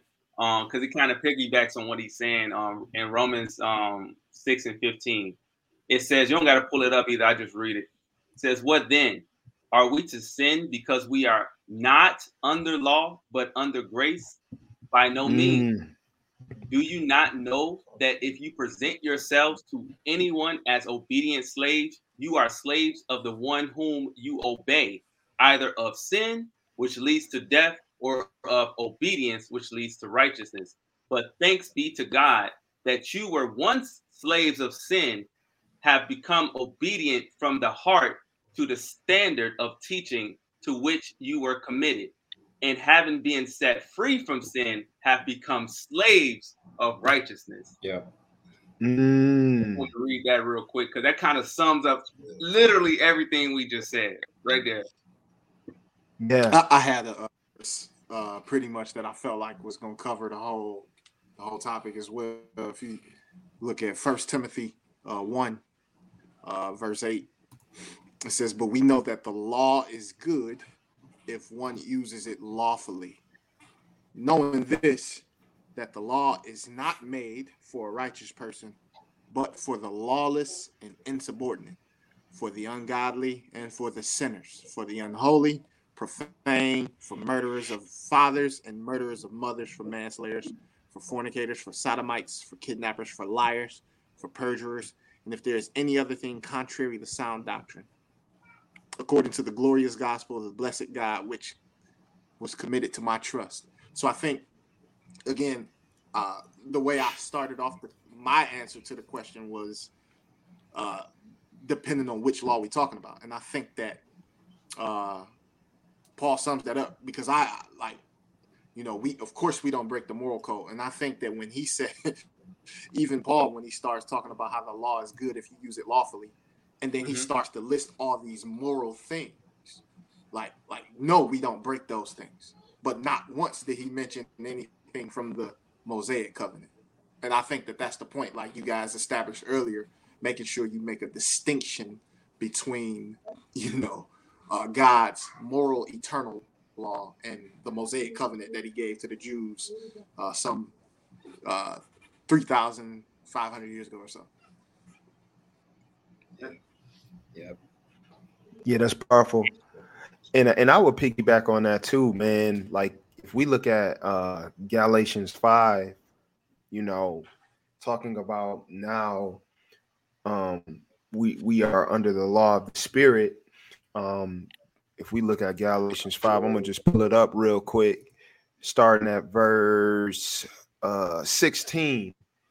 It says, But I say, walk by the Spirit, and you will not gratify the desires of the flesh. For the desires of the flesh are against the Spirit, the desires of the Spirit are against the flesh for these are opposed to each other to keep you from doing the things you want to do. Before I keep going, I just want to clarify something too. If you have placed faith in Jesus Christ, sincerely placed faith in Jesus Christ, repented of your sins, and placed faith in, in the finished work of Jesus Christ, the Bible lets us know that you have been given the Holy Spirit. The Holy Spirit lives on the inside of you. I think it's um uh, talks about in Ephesians 1 um, how we are given the Holy Spirit when we when we how when you were given the Holy Spirit, you were sealed with the Holy Spirit when you heard the word of um, the gospel and believed or whatever. And so, if you have the Spirit, um, you are led by the Spirit. There's no such thing as a as a Christian, um, a true Christian who has the Spirit who isn't led by the Spirit, um, because he who begins to work good work in us will complete it. Right. Um, that's a whole nother podcast. But um, for the desires of the flesh are against the spirit, and the desires of the spirit are against the flesh. For these are opposed to each other to keep you from doing the things you want to do. Verse 18. But if you are led by the spirit, in other words, if you have the spirit, you are not under the law. Uh oh. I'm gonna say that you are not under the law. Now, this is, goes right again with what Paul said in First Corinthians 9. Though I'm in attendance at the Sabbath, I'm even doing the customary things. I'm not under the law. I'm here to reach these jokers and tell them that there's freedom in Christ. Wow. But he says, but if you are led by the Spirit, you are not under the law. Now, the works of the flesh, we, we don't live, we don't believe in living lawless. He says, Now the works of the flesh are evident sexual immorality, impurity, sensuality, idolatry, sorcery, enmity, strife, jealousy, fits of anger, rivalries, dissensions, divisions, envy, drunkenness, orgies, oh, no, it, it, orgies, and things like these. I warn you as I warned you before, that those who do such things will not inherit the kingdom of God. He listed all of these things. You know what he Pastor, didn't list? Pastor Gab, I got a question.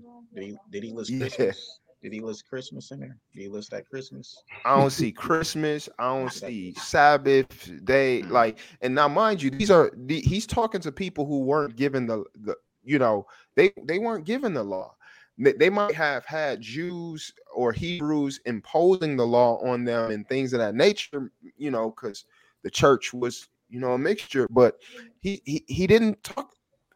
We read where he talked about the Sabbath. you know.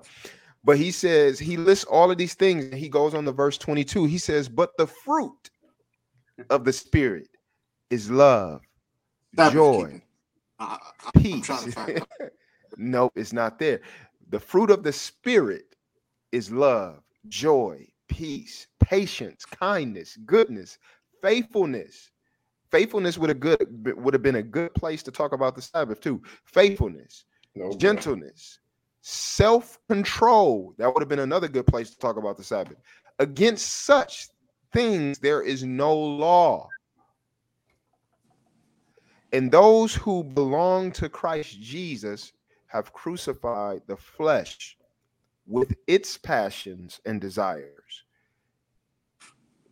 Man, I mean, we can we can go scripture after scripture. Um, we can go scripture after scripture after scripture.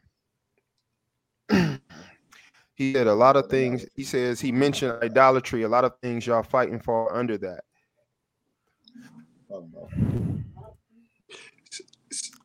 Talking about- fighting for as far as what? I I would say That's so. what I wanted to know. Like, what, which part are we fighting for? What what what Fighting. idolatry? If you could we said we said that. we, we said you can keep the Sabbath if you want to. You can matter of fact, you can wear fringes if you want. You know what I'm saying? Like we, we're not opposed to those things. It's just that when you try to put something under the new covenant and to prescribe it to everybody, that's where we have a problem with. That's what scripture has a problem with. And so Mm-hmm. if you want to keep the Sabbath day, boss, go ahead. We don't have a problem with that, but yeah. and and just I, I guess this is a good time to interject this. Um, we also we we mentioned how the Sabbath was a sign between the Jews and God. Um, so was circumcision. Circumcision was a sign. It was supposed to be perpetual, eternal between God and the Jews. Yep. Or it started with you know with Abraham, and then we when he gave the command to the Jews, I think in Exodus twelve. Uh, Yeah, to- it's like Exodus 12 or 11. He get yeah, I it's think like it's 12 or 12 11. verse 3 where he says to Hmm. make sure you you circumcise all your children hey and if you don't like they you know they're gonna be cut off from the people and so that was supposed to be eternal sign um but then we see over in the new covenant or i should say the new testament in galatians where paul had barnabas with him barnabas not being a, a jew and he you know basically refused to be circumcised. And and there were judaizers who were telling them like look like man this guy got to be circumcised or else. And and paul said for the gospel's sake like we we won't for one minute not for one hour where we like you know what i'm saying budging or giving in to their demand. And so the the would, would, would paul be accused of idolatry there too? Because he fought. He fought for not, you know what I'm saying, doing something that was of the law. What what was the difference? What what changed Yeah, to what- where Paul felt like he didn't have to obey the law? What changed that he that he had to that he felt like you know he, he was gonna be in idolatry? No, I, I'm not. I'm not disagreeing with Chris said.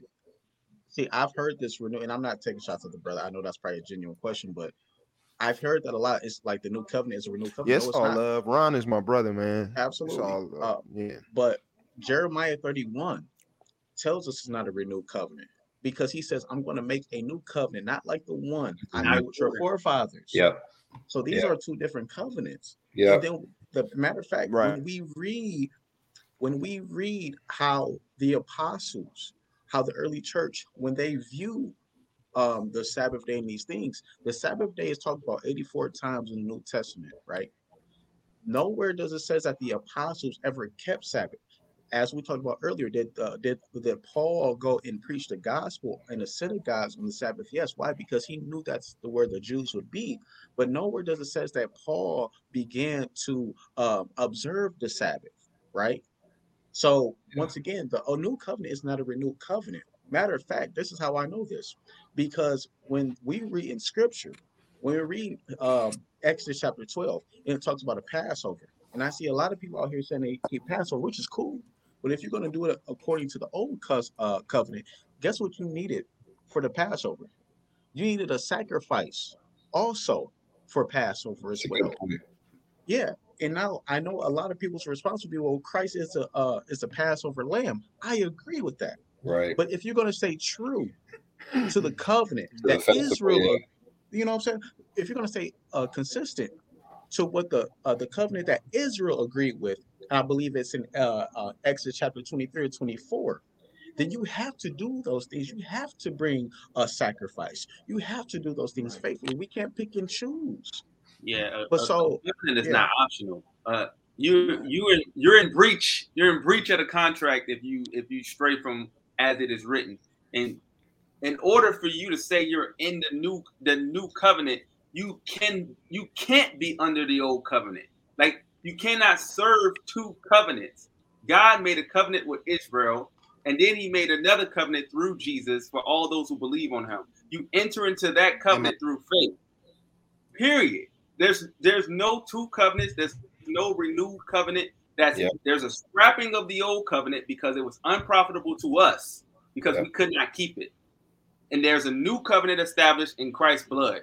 Period. Like that that that's that's that's clear in the scriptures. We can go to those scriptures, but that that is absolutely clear. Mhm. Um, and I just want to beat this home, like because I feel like for anybody who would argue that the Sabbath is still something that's mandated, again, I'm just going back to my comparison. You have to answer this for me. Why is it that circumcision? Because we, we can clearly see in the scripture that circumcision, which was commanded, is and was a sign just as the Sabbath was done Yep. away with.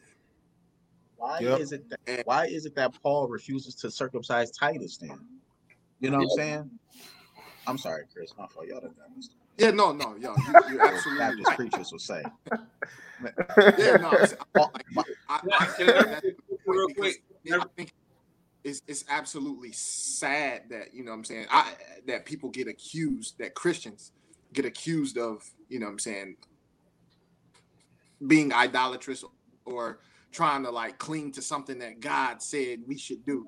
Uh, Gabe, I saw this a lot on one of those posts that you made actually pertaining to the Sabbath, and it was it was brothers that were saying like you know like you're fighting for breaking something that God said do.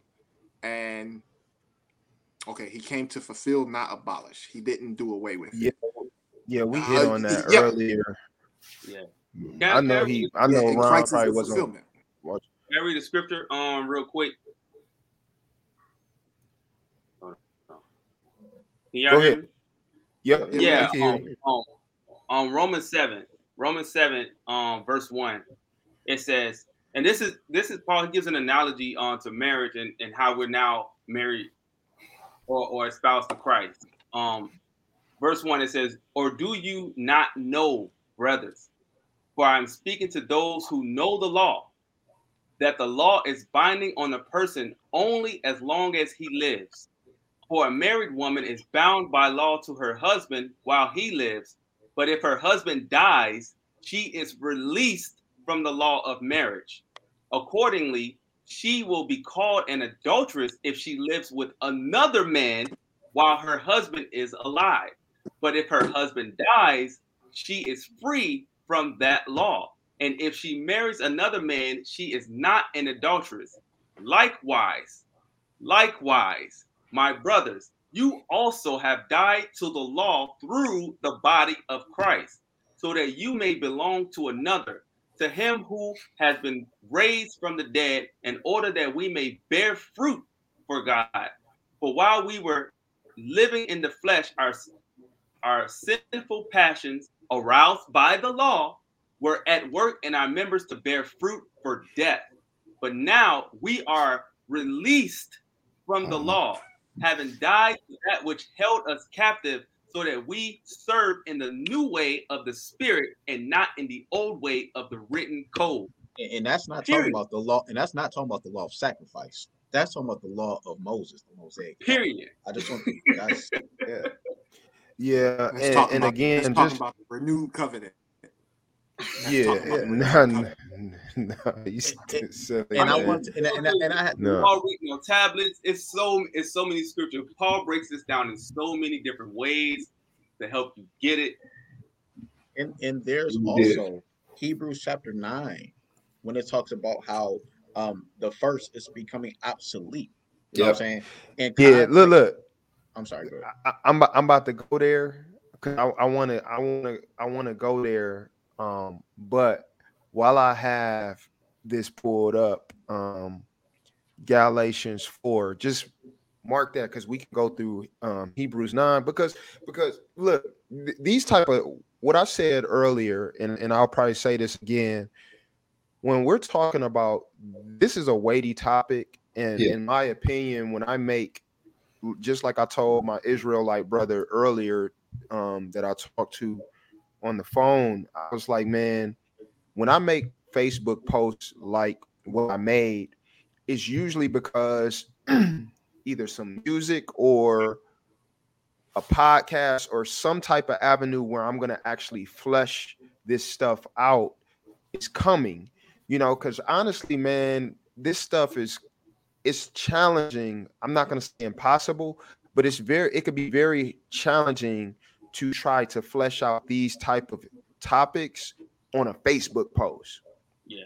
You know what I'm saying? Because you'll be typing a book whereas if you're talking with somebody or you're on a platform like this, hey, we can actually talk through not just what we're saying, but why we're saying it, give historical context and all of those things um to to to um press your point you know what i'm saying or whatever but i want to look at galatians 4 real quick um and i'm gonna just share the screen because we're talking about the importance of distinctions and covenants and you know um i know ron said it's a renewed covenant but that's you know i, I don't think we see that in the scriptures when we from Jeremiah 31 to the other scriptures that we've already shared. Um, even when we look at Galatians 4 21, right? Starting at verse 21, he says, Paul says, Tell me who desires to be under the law. Obviously, he's referring to the law of Moses, and we're going to see that as we read. He says, Do you not listen to the law? For it is written that Abraham had two sons one by a slave woman and one by a free woman. But the son of the slave was born according to the flesh, while the son of the free woman was born through promise. Now, this may be interpreted allegorically. These women are two covenants, Mhm. not a renewed covenant or Yep. two covenants. One is from Mount Sinai, Mosaic, bearing children for slavery.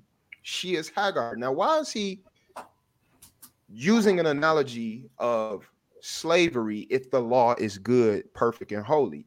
Obviously, he's relating the Mosaic law to slavery, not because the law wasn't good and holy and pure, but because of man's inability to re- uh, reach the standard of the law.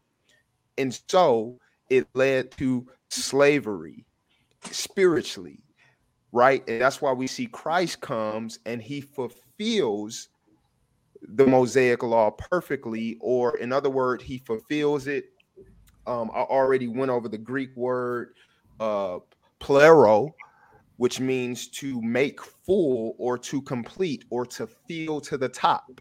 So Jesus fulfilled the Mosaic law from top to bottom, bottom to top. He didn't leave any stones unturned. That's all fulfill means. He completed it. He Yep. he he perfectly did it. So now um he's re- in in verse 24 he says one is from Mount Sinai bearing children for slavery. She is Hagar. Verse 25. Now Hagar is Mount Sinai in Arabia. She corresponds to the present Jerusalem, for she is in slavery with her children. Man, but the Jerusalem above is free, and she is our mother. For it is written, Rejoice, O barren, one who does not bear, break forth and cry out loud. You who will not you who are not in labor, for the children of the desolate one will be more than those of the one who has a husband. Now, you, brothers, like Isaac, are children of promise. So, before Israel was established as a nation, God already had given the uh, promise to Abraham that a nation would come out of him. And of course, we know that was foretelling of Christ coming to be a blessing to all the other nations and all of that good stuff. Verse 29.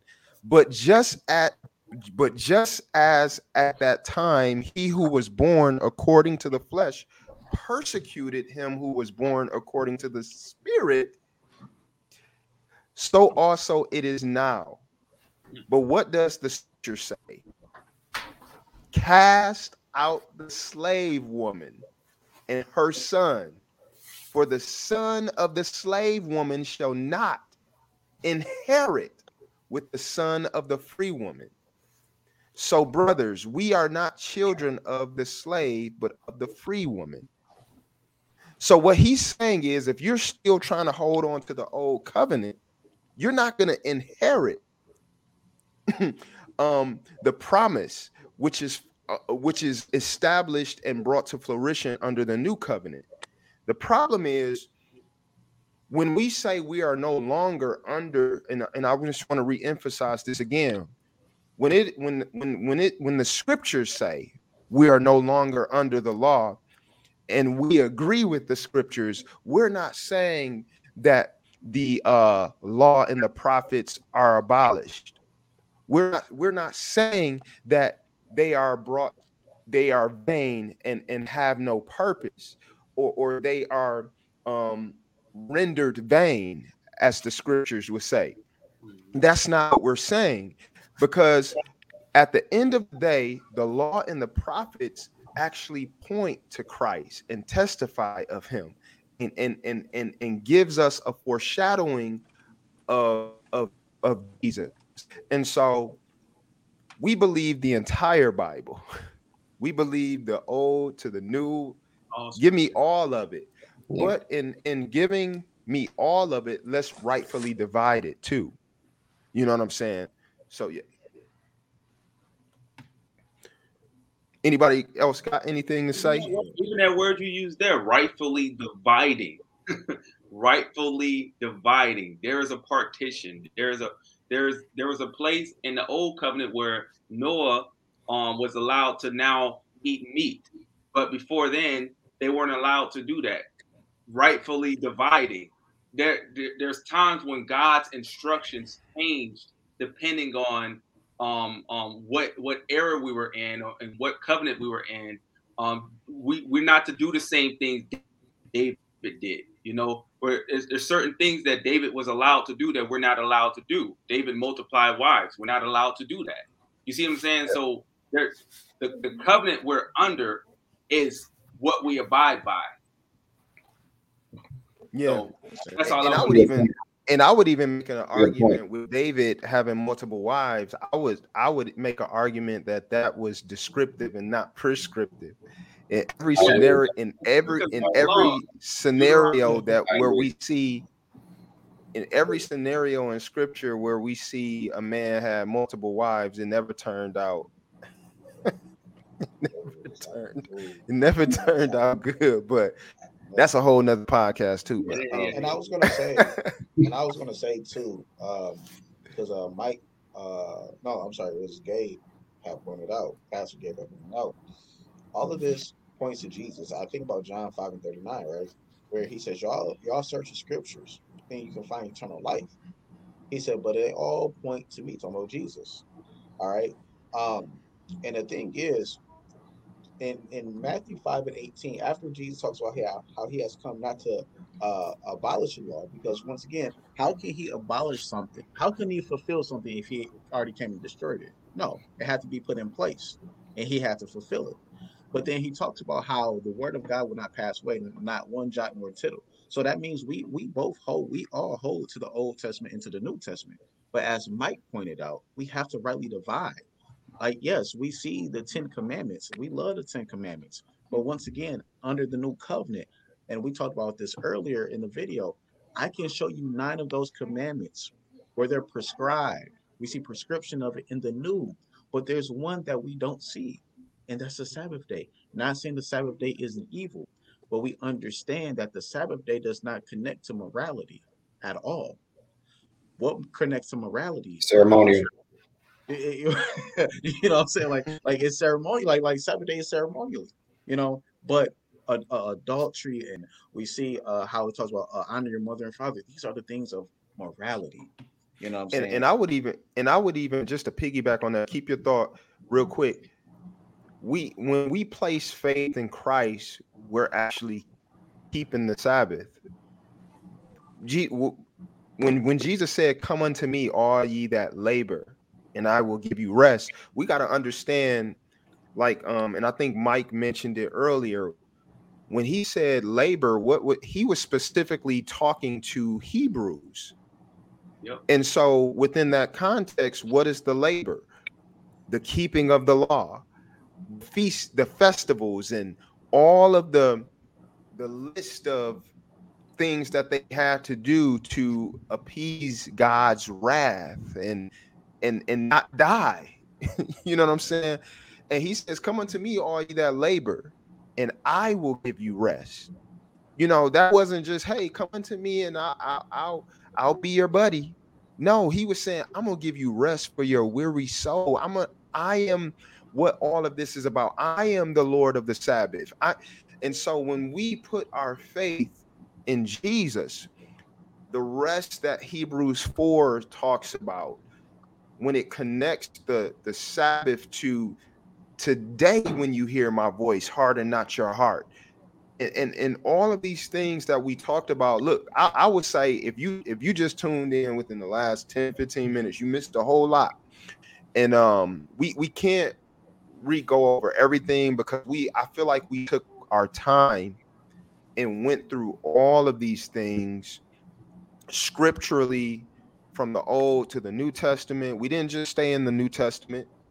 We didn't just stay in the Old Testament. Mm-hmm. We went we went through it and, and and everything. And and I think that um we, we have to put Jesus in his proper place in our hearts. And I think sometimes what happens is um well, I won't say that, but anybody got got anything else to say or add? I'm sorry. Go ahead, Daz. Finish your point, man. I'm sorry. I don't want to go on a tangent, but and take away from what you were saying, bro. Nah, uh, no, I was done, man. I was just saying, man. Like at the end of the day, it's it's all about Christ. You know what I'm saying? I know that sounds so so elementary, but it's all about Jesus and what Jesus has brought into this new covenant so since Jesus has brought us into this new covenant, now I think one thing we have to remember, and, and Mike and Chris and Adrian, everyone pointed out, who broke the covenant? Who broke the old covenant? It was Israel because of their unfaithfulness to not do these things right, to uphold their end of the bargain with the old covenant, right? And so you look at now with the new covenant, you're trying to braid us. I'm not talking about my man's, but I'm just talking about people in general. You're trying to place us back under something, but realizing the same uh the same mold that you guys were uh, practicing it didn't work in the first place so now is it going to work now it's not going to work now but that's why we have to put our faith in christ nothing else but faith in jesus christ. Not faith in works but just faith in christ. And live by the spirit. We will not fulfill the lust of the flesh. I mean it, it it's, oh, it's so bad, good man. Go ahead go ahead. Now this just got I, me thinking about um thinking about contracts, man, and, and looking at the old covenant how it was bilateral. It's kind of like if I fulfill my end of the bargain and you fulfill your end of the bargain, then this this contract or covenant will continue. But then you see Israel not fulfilling their end of the bargain, so God annuls that covenant. Uh, if you continue to read in uh, Isaiah 28, um, they they then decide that they're gonna do it anyway. Even the um the Northern Kingdom, when they got cast off or when they went off, they built their own temples and decided they're gonna do it their own way.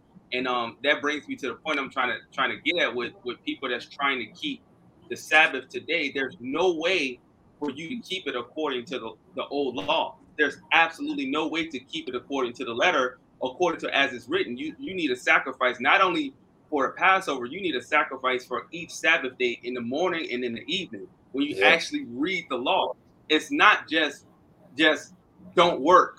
Like there were ordinances that were tied to these laws and also judgments. So then if you see somebody that's that's that's underneath your covenant that's not fulfilling the, the Sabbath, you are supposed to be the first to lay hands on them. You are supposed to be the first to, to stone that individual.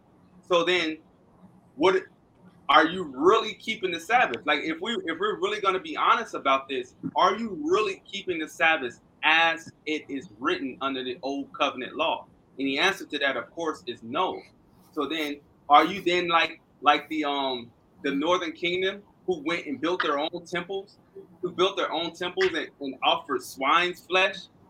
They built their they they they they, they wanted to serve God in their own way versus what was prescribed to them in the law, right?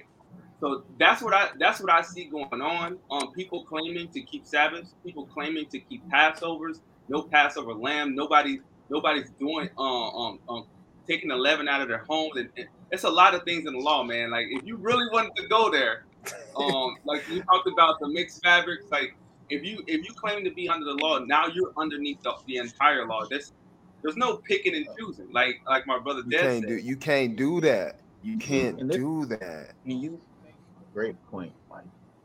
What I'm see, Mike, this is your fault. You don't got me hyped. All your- all your. This is the problem, and I I hate saying this, but this is what happens when we read scripture from a westernized lens. A lot of Hebrew root- roots and Hebrew Israelites say, "Well, like y'all, y'all read scripture from a Western lens." No, actually, no, no, no, no, no. It's it's typically them. How do I know that? Because when we start talking about, do you keep the law? Yeah, I keep the law. Then what you keep? I keep I keep Shabbat. All right, cool. What else you keep? I keep Passover. You got to sacrifice with it? No, I don't do that. Okay, when you do Passover, Shabbat, like, do you have uh, you have like a, a a sacrifice with it? No, I don't do that. So you're not keeping the law. What you're saying is you keep the Sabbath day. That's cool, but you don't even do it to how Scripture tells you to keep it. And if I talk to an Orthodox Jew out in out in Dearborn or out in or VA or somewhere, and I talk to Orthodox Jew, and they line up Nah, nah, they ain't the real, they ain't the real Jew, they ain't the Oh, real yeah. ones. You right, brother. My fault. If I go to Nah, uh, if I go to another brother who kind of look like us, but he orthodox, right? Right. But then he, but you be, but you, and he real about it, and he and he asks you like, how do you observe the Hmm. laws, the the statutes and the commandments? And they line the two up. They're like, brother, you're not even real about it. You false. And I'm not talking about nobody on here, but I'm just saying, let's just be honest about us talking about we keep the law. You you not cheating on your wife, that's cool. That's morally right. But guess what? You done broke all 612 other laws.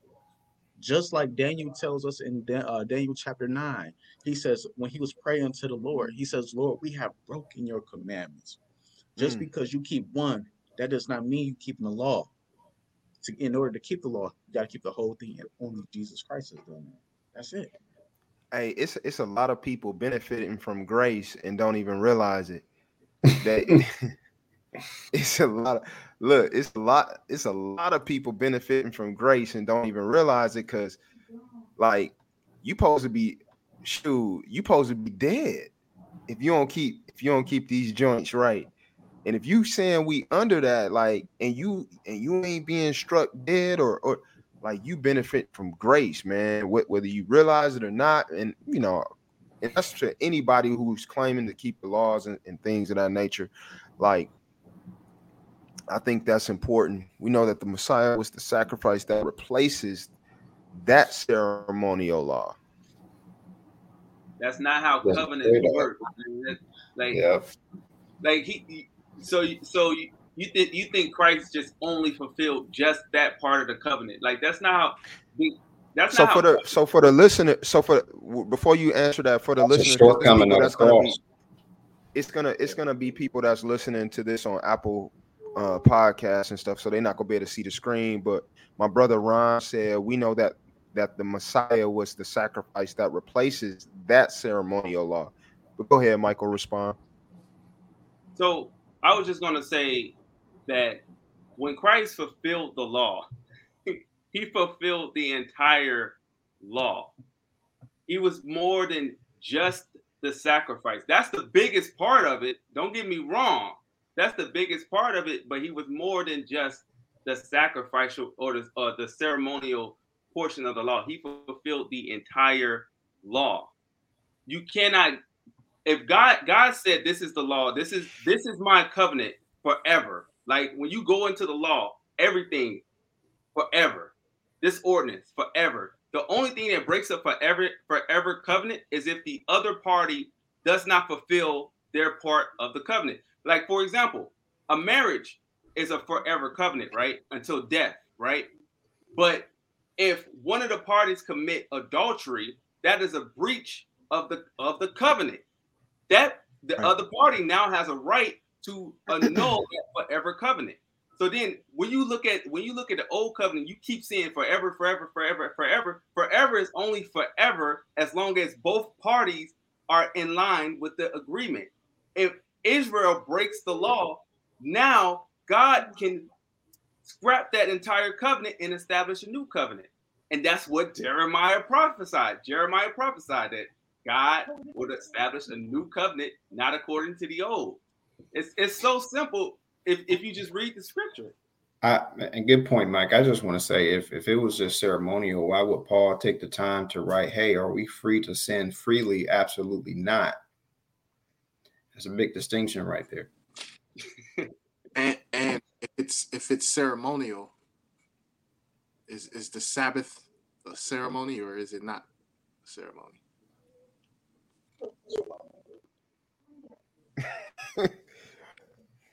Somebody want to answer that? the Sabbath, say it, is, is, the Sabbath is def, would definitely fall under the category of being ceremonial. Like there, there yeah. was a ritual. Yeah. Was Touche. Touche. Yeah, like Touche. Good point. That's a good he question. Said no, he said no, it's not ceremonial. No, it's, but how is it not ceremonial if it's not reflective of God's character? It, it was We're talking was, about, you know, it's ceremonial because it took place on according to them, it takes place on a particular day, right? So if it takes place on a particular day, how does that mean that is God's moral character? And and again, and it just, says, and it just simply means he ceased from his rest, from his work. I mean, the, how is that moral? The command of the Sabbath, the Bible says, is a sign a, sign. You know what's interesting about that that point though? Seventh Day Adventists say to ask the same question. It's amazing how we have these doctrines that ask the same questions. I just want to say that. Yeah. Interesting. He says the first. Uh, Ron says the first four laws are how we relate to the Father, and the last six are how we relate to man. Yep. Sure. He's talking about the Ten Commandments. No beef there. Yeah, yeah, we agree.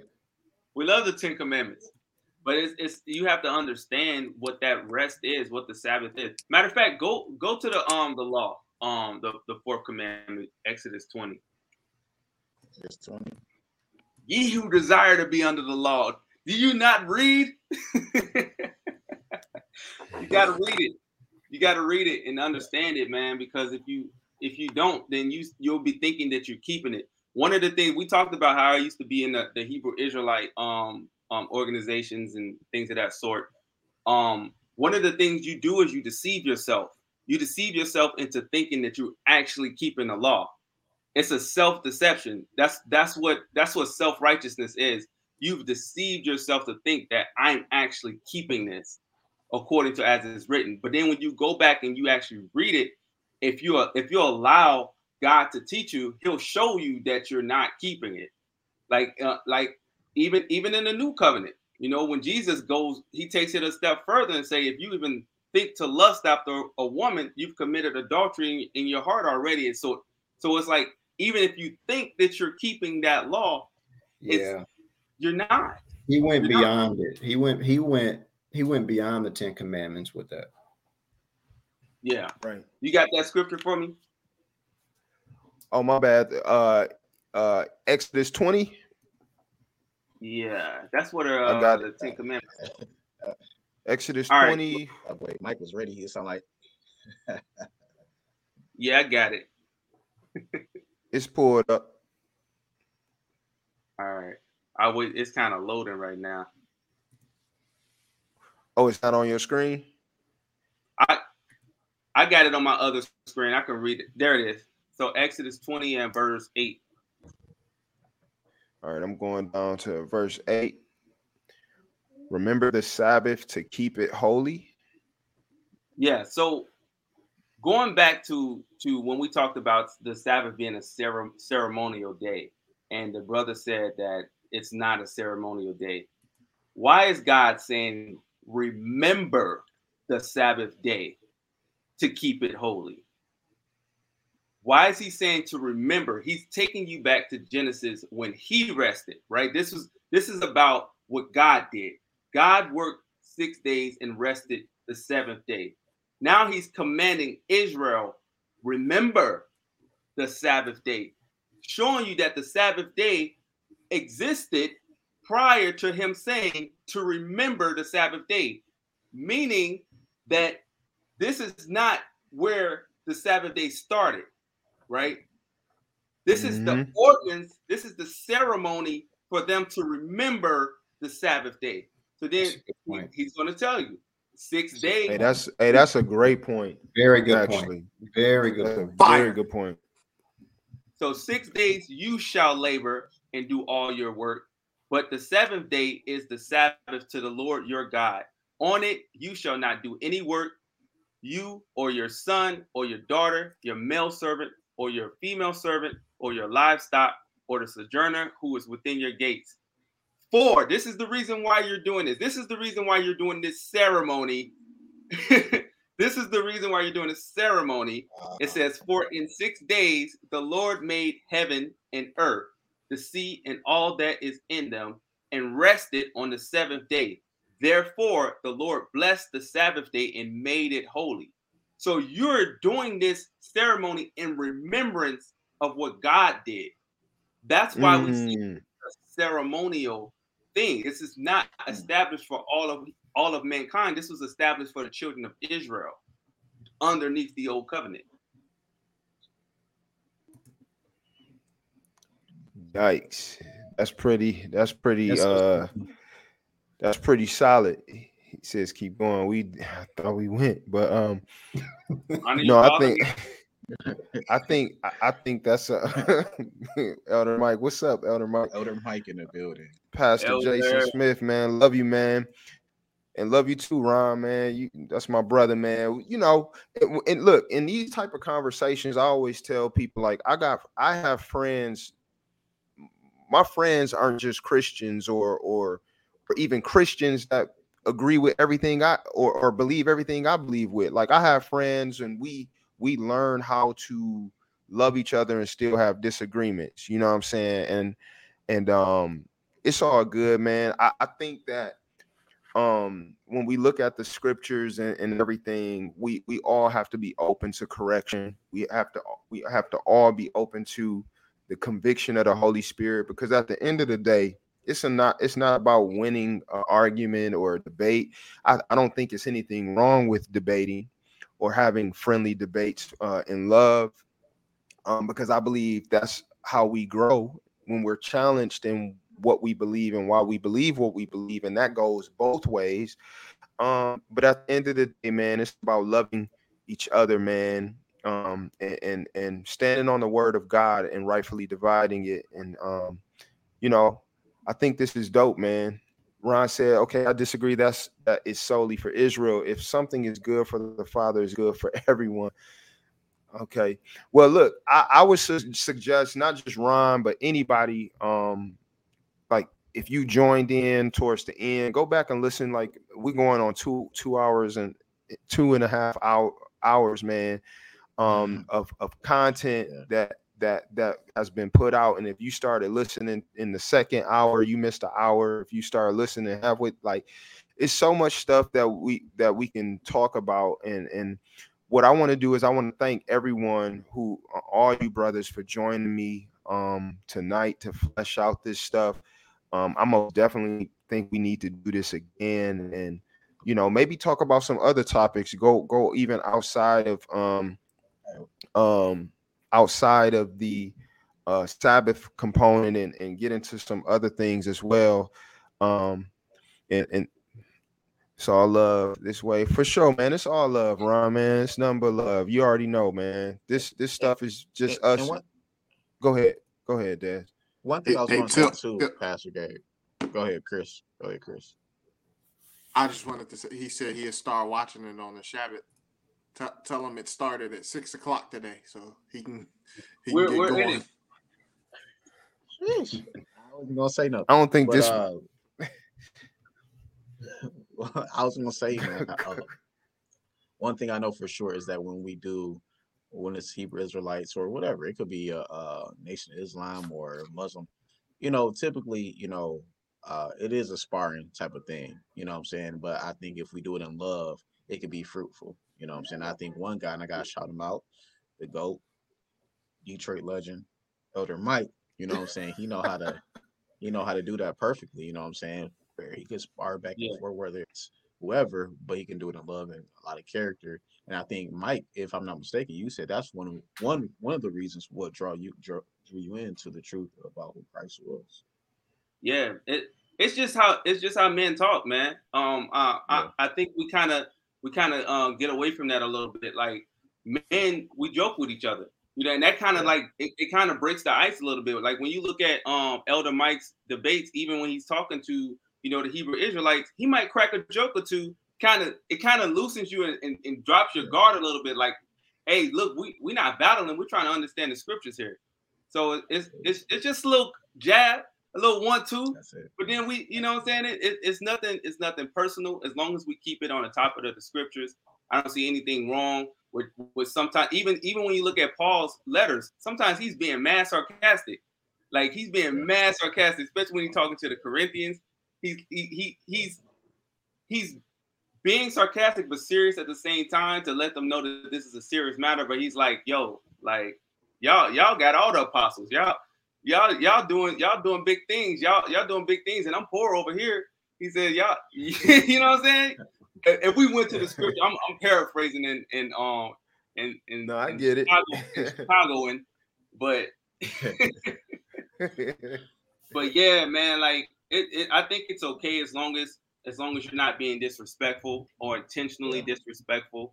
Um, to Mhm. you know, sometimes break the ice. You know, we're we're all we're all trying to get this right, and I and I do I do believe that um even the ones that are in error, they're they're trying to um, understand the scriptures. They just may be um learning from the wrong person or or or, or whatever have you.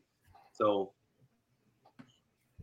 Yeah, we we all I think we all have presuppositions too when we come to the scriptures.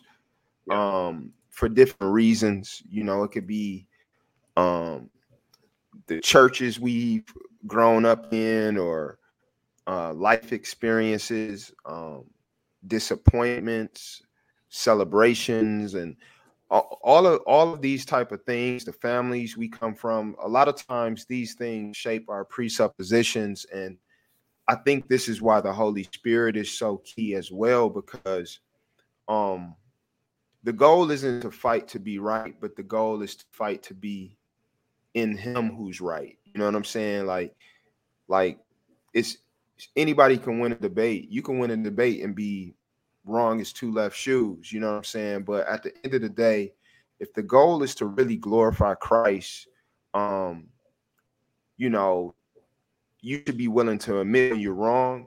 Like I was just telling a brother earlier today, like, man, there's things that I believe today that I didn't believe two years ago or or, or even a year ago, you know, um, as I come to understand certain things. Um, and then um when I look at people who I may feel are in error or are not getting it, and and a, um, a self righteousness may try to rise up in me, or or um, a lack of patience may rise up in me. I, I remind myself, you know what?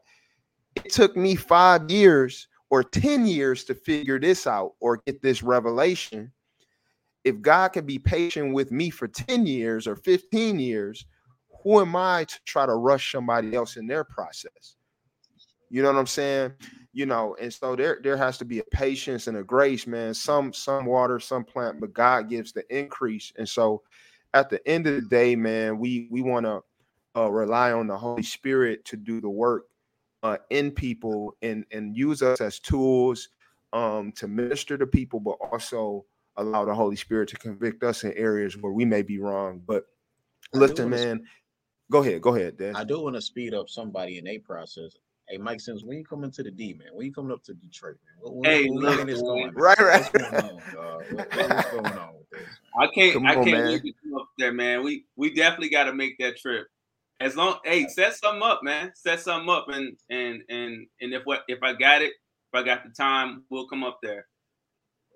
Yeah, that'd be fire. We all gotta break bread for for sure. I'll be in For DC sure. in July, man. So maybe we can coordinate some stuff. Oh yeah, yeah. DC is is is what two hours from us? Yeah. Yep. If you yeah, let me know when you come to DC. Yep, absolutely. But yeah, I definitely want to come to Detroit, man. I love what y'all brothers are doing up there. I talk about y'all all the time. Um, you know, because I got my fellowship here, and I'm just like, man, they doing some things in Detroit, man. I I don't know what it is, what y'all got in the water, boy, but but y'all go hard for, for Jesus up there. I be trying to find people out here, bro. I, sometimes I gotta go. I gotta go out by myself. I be seeing Dez, man. You be going out and evangelizing, so I'm like, yo, I don't got nobody, but I'll go out here and, and hand out some flyers real quick. You know what I'm saying?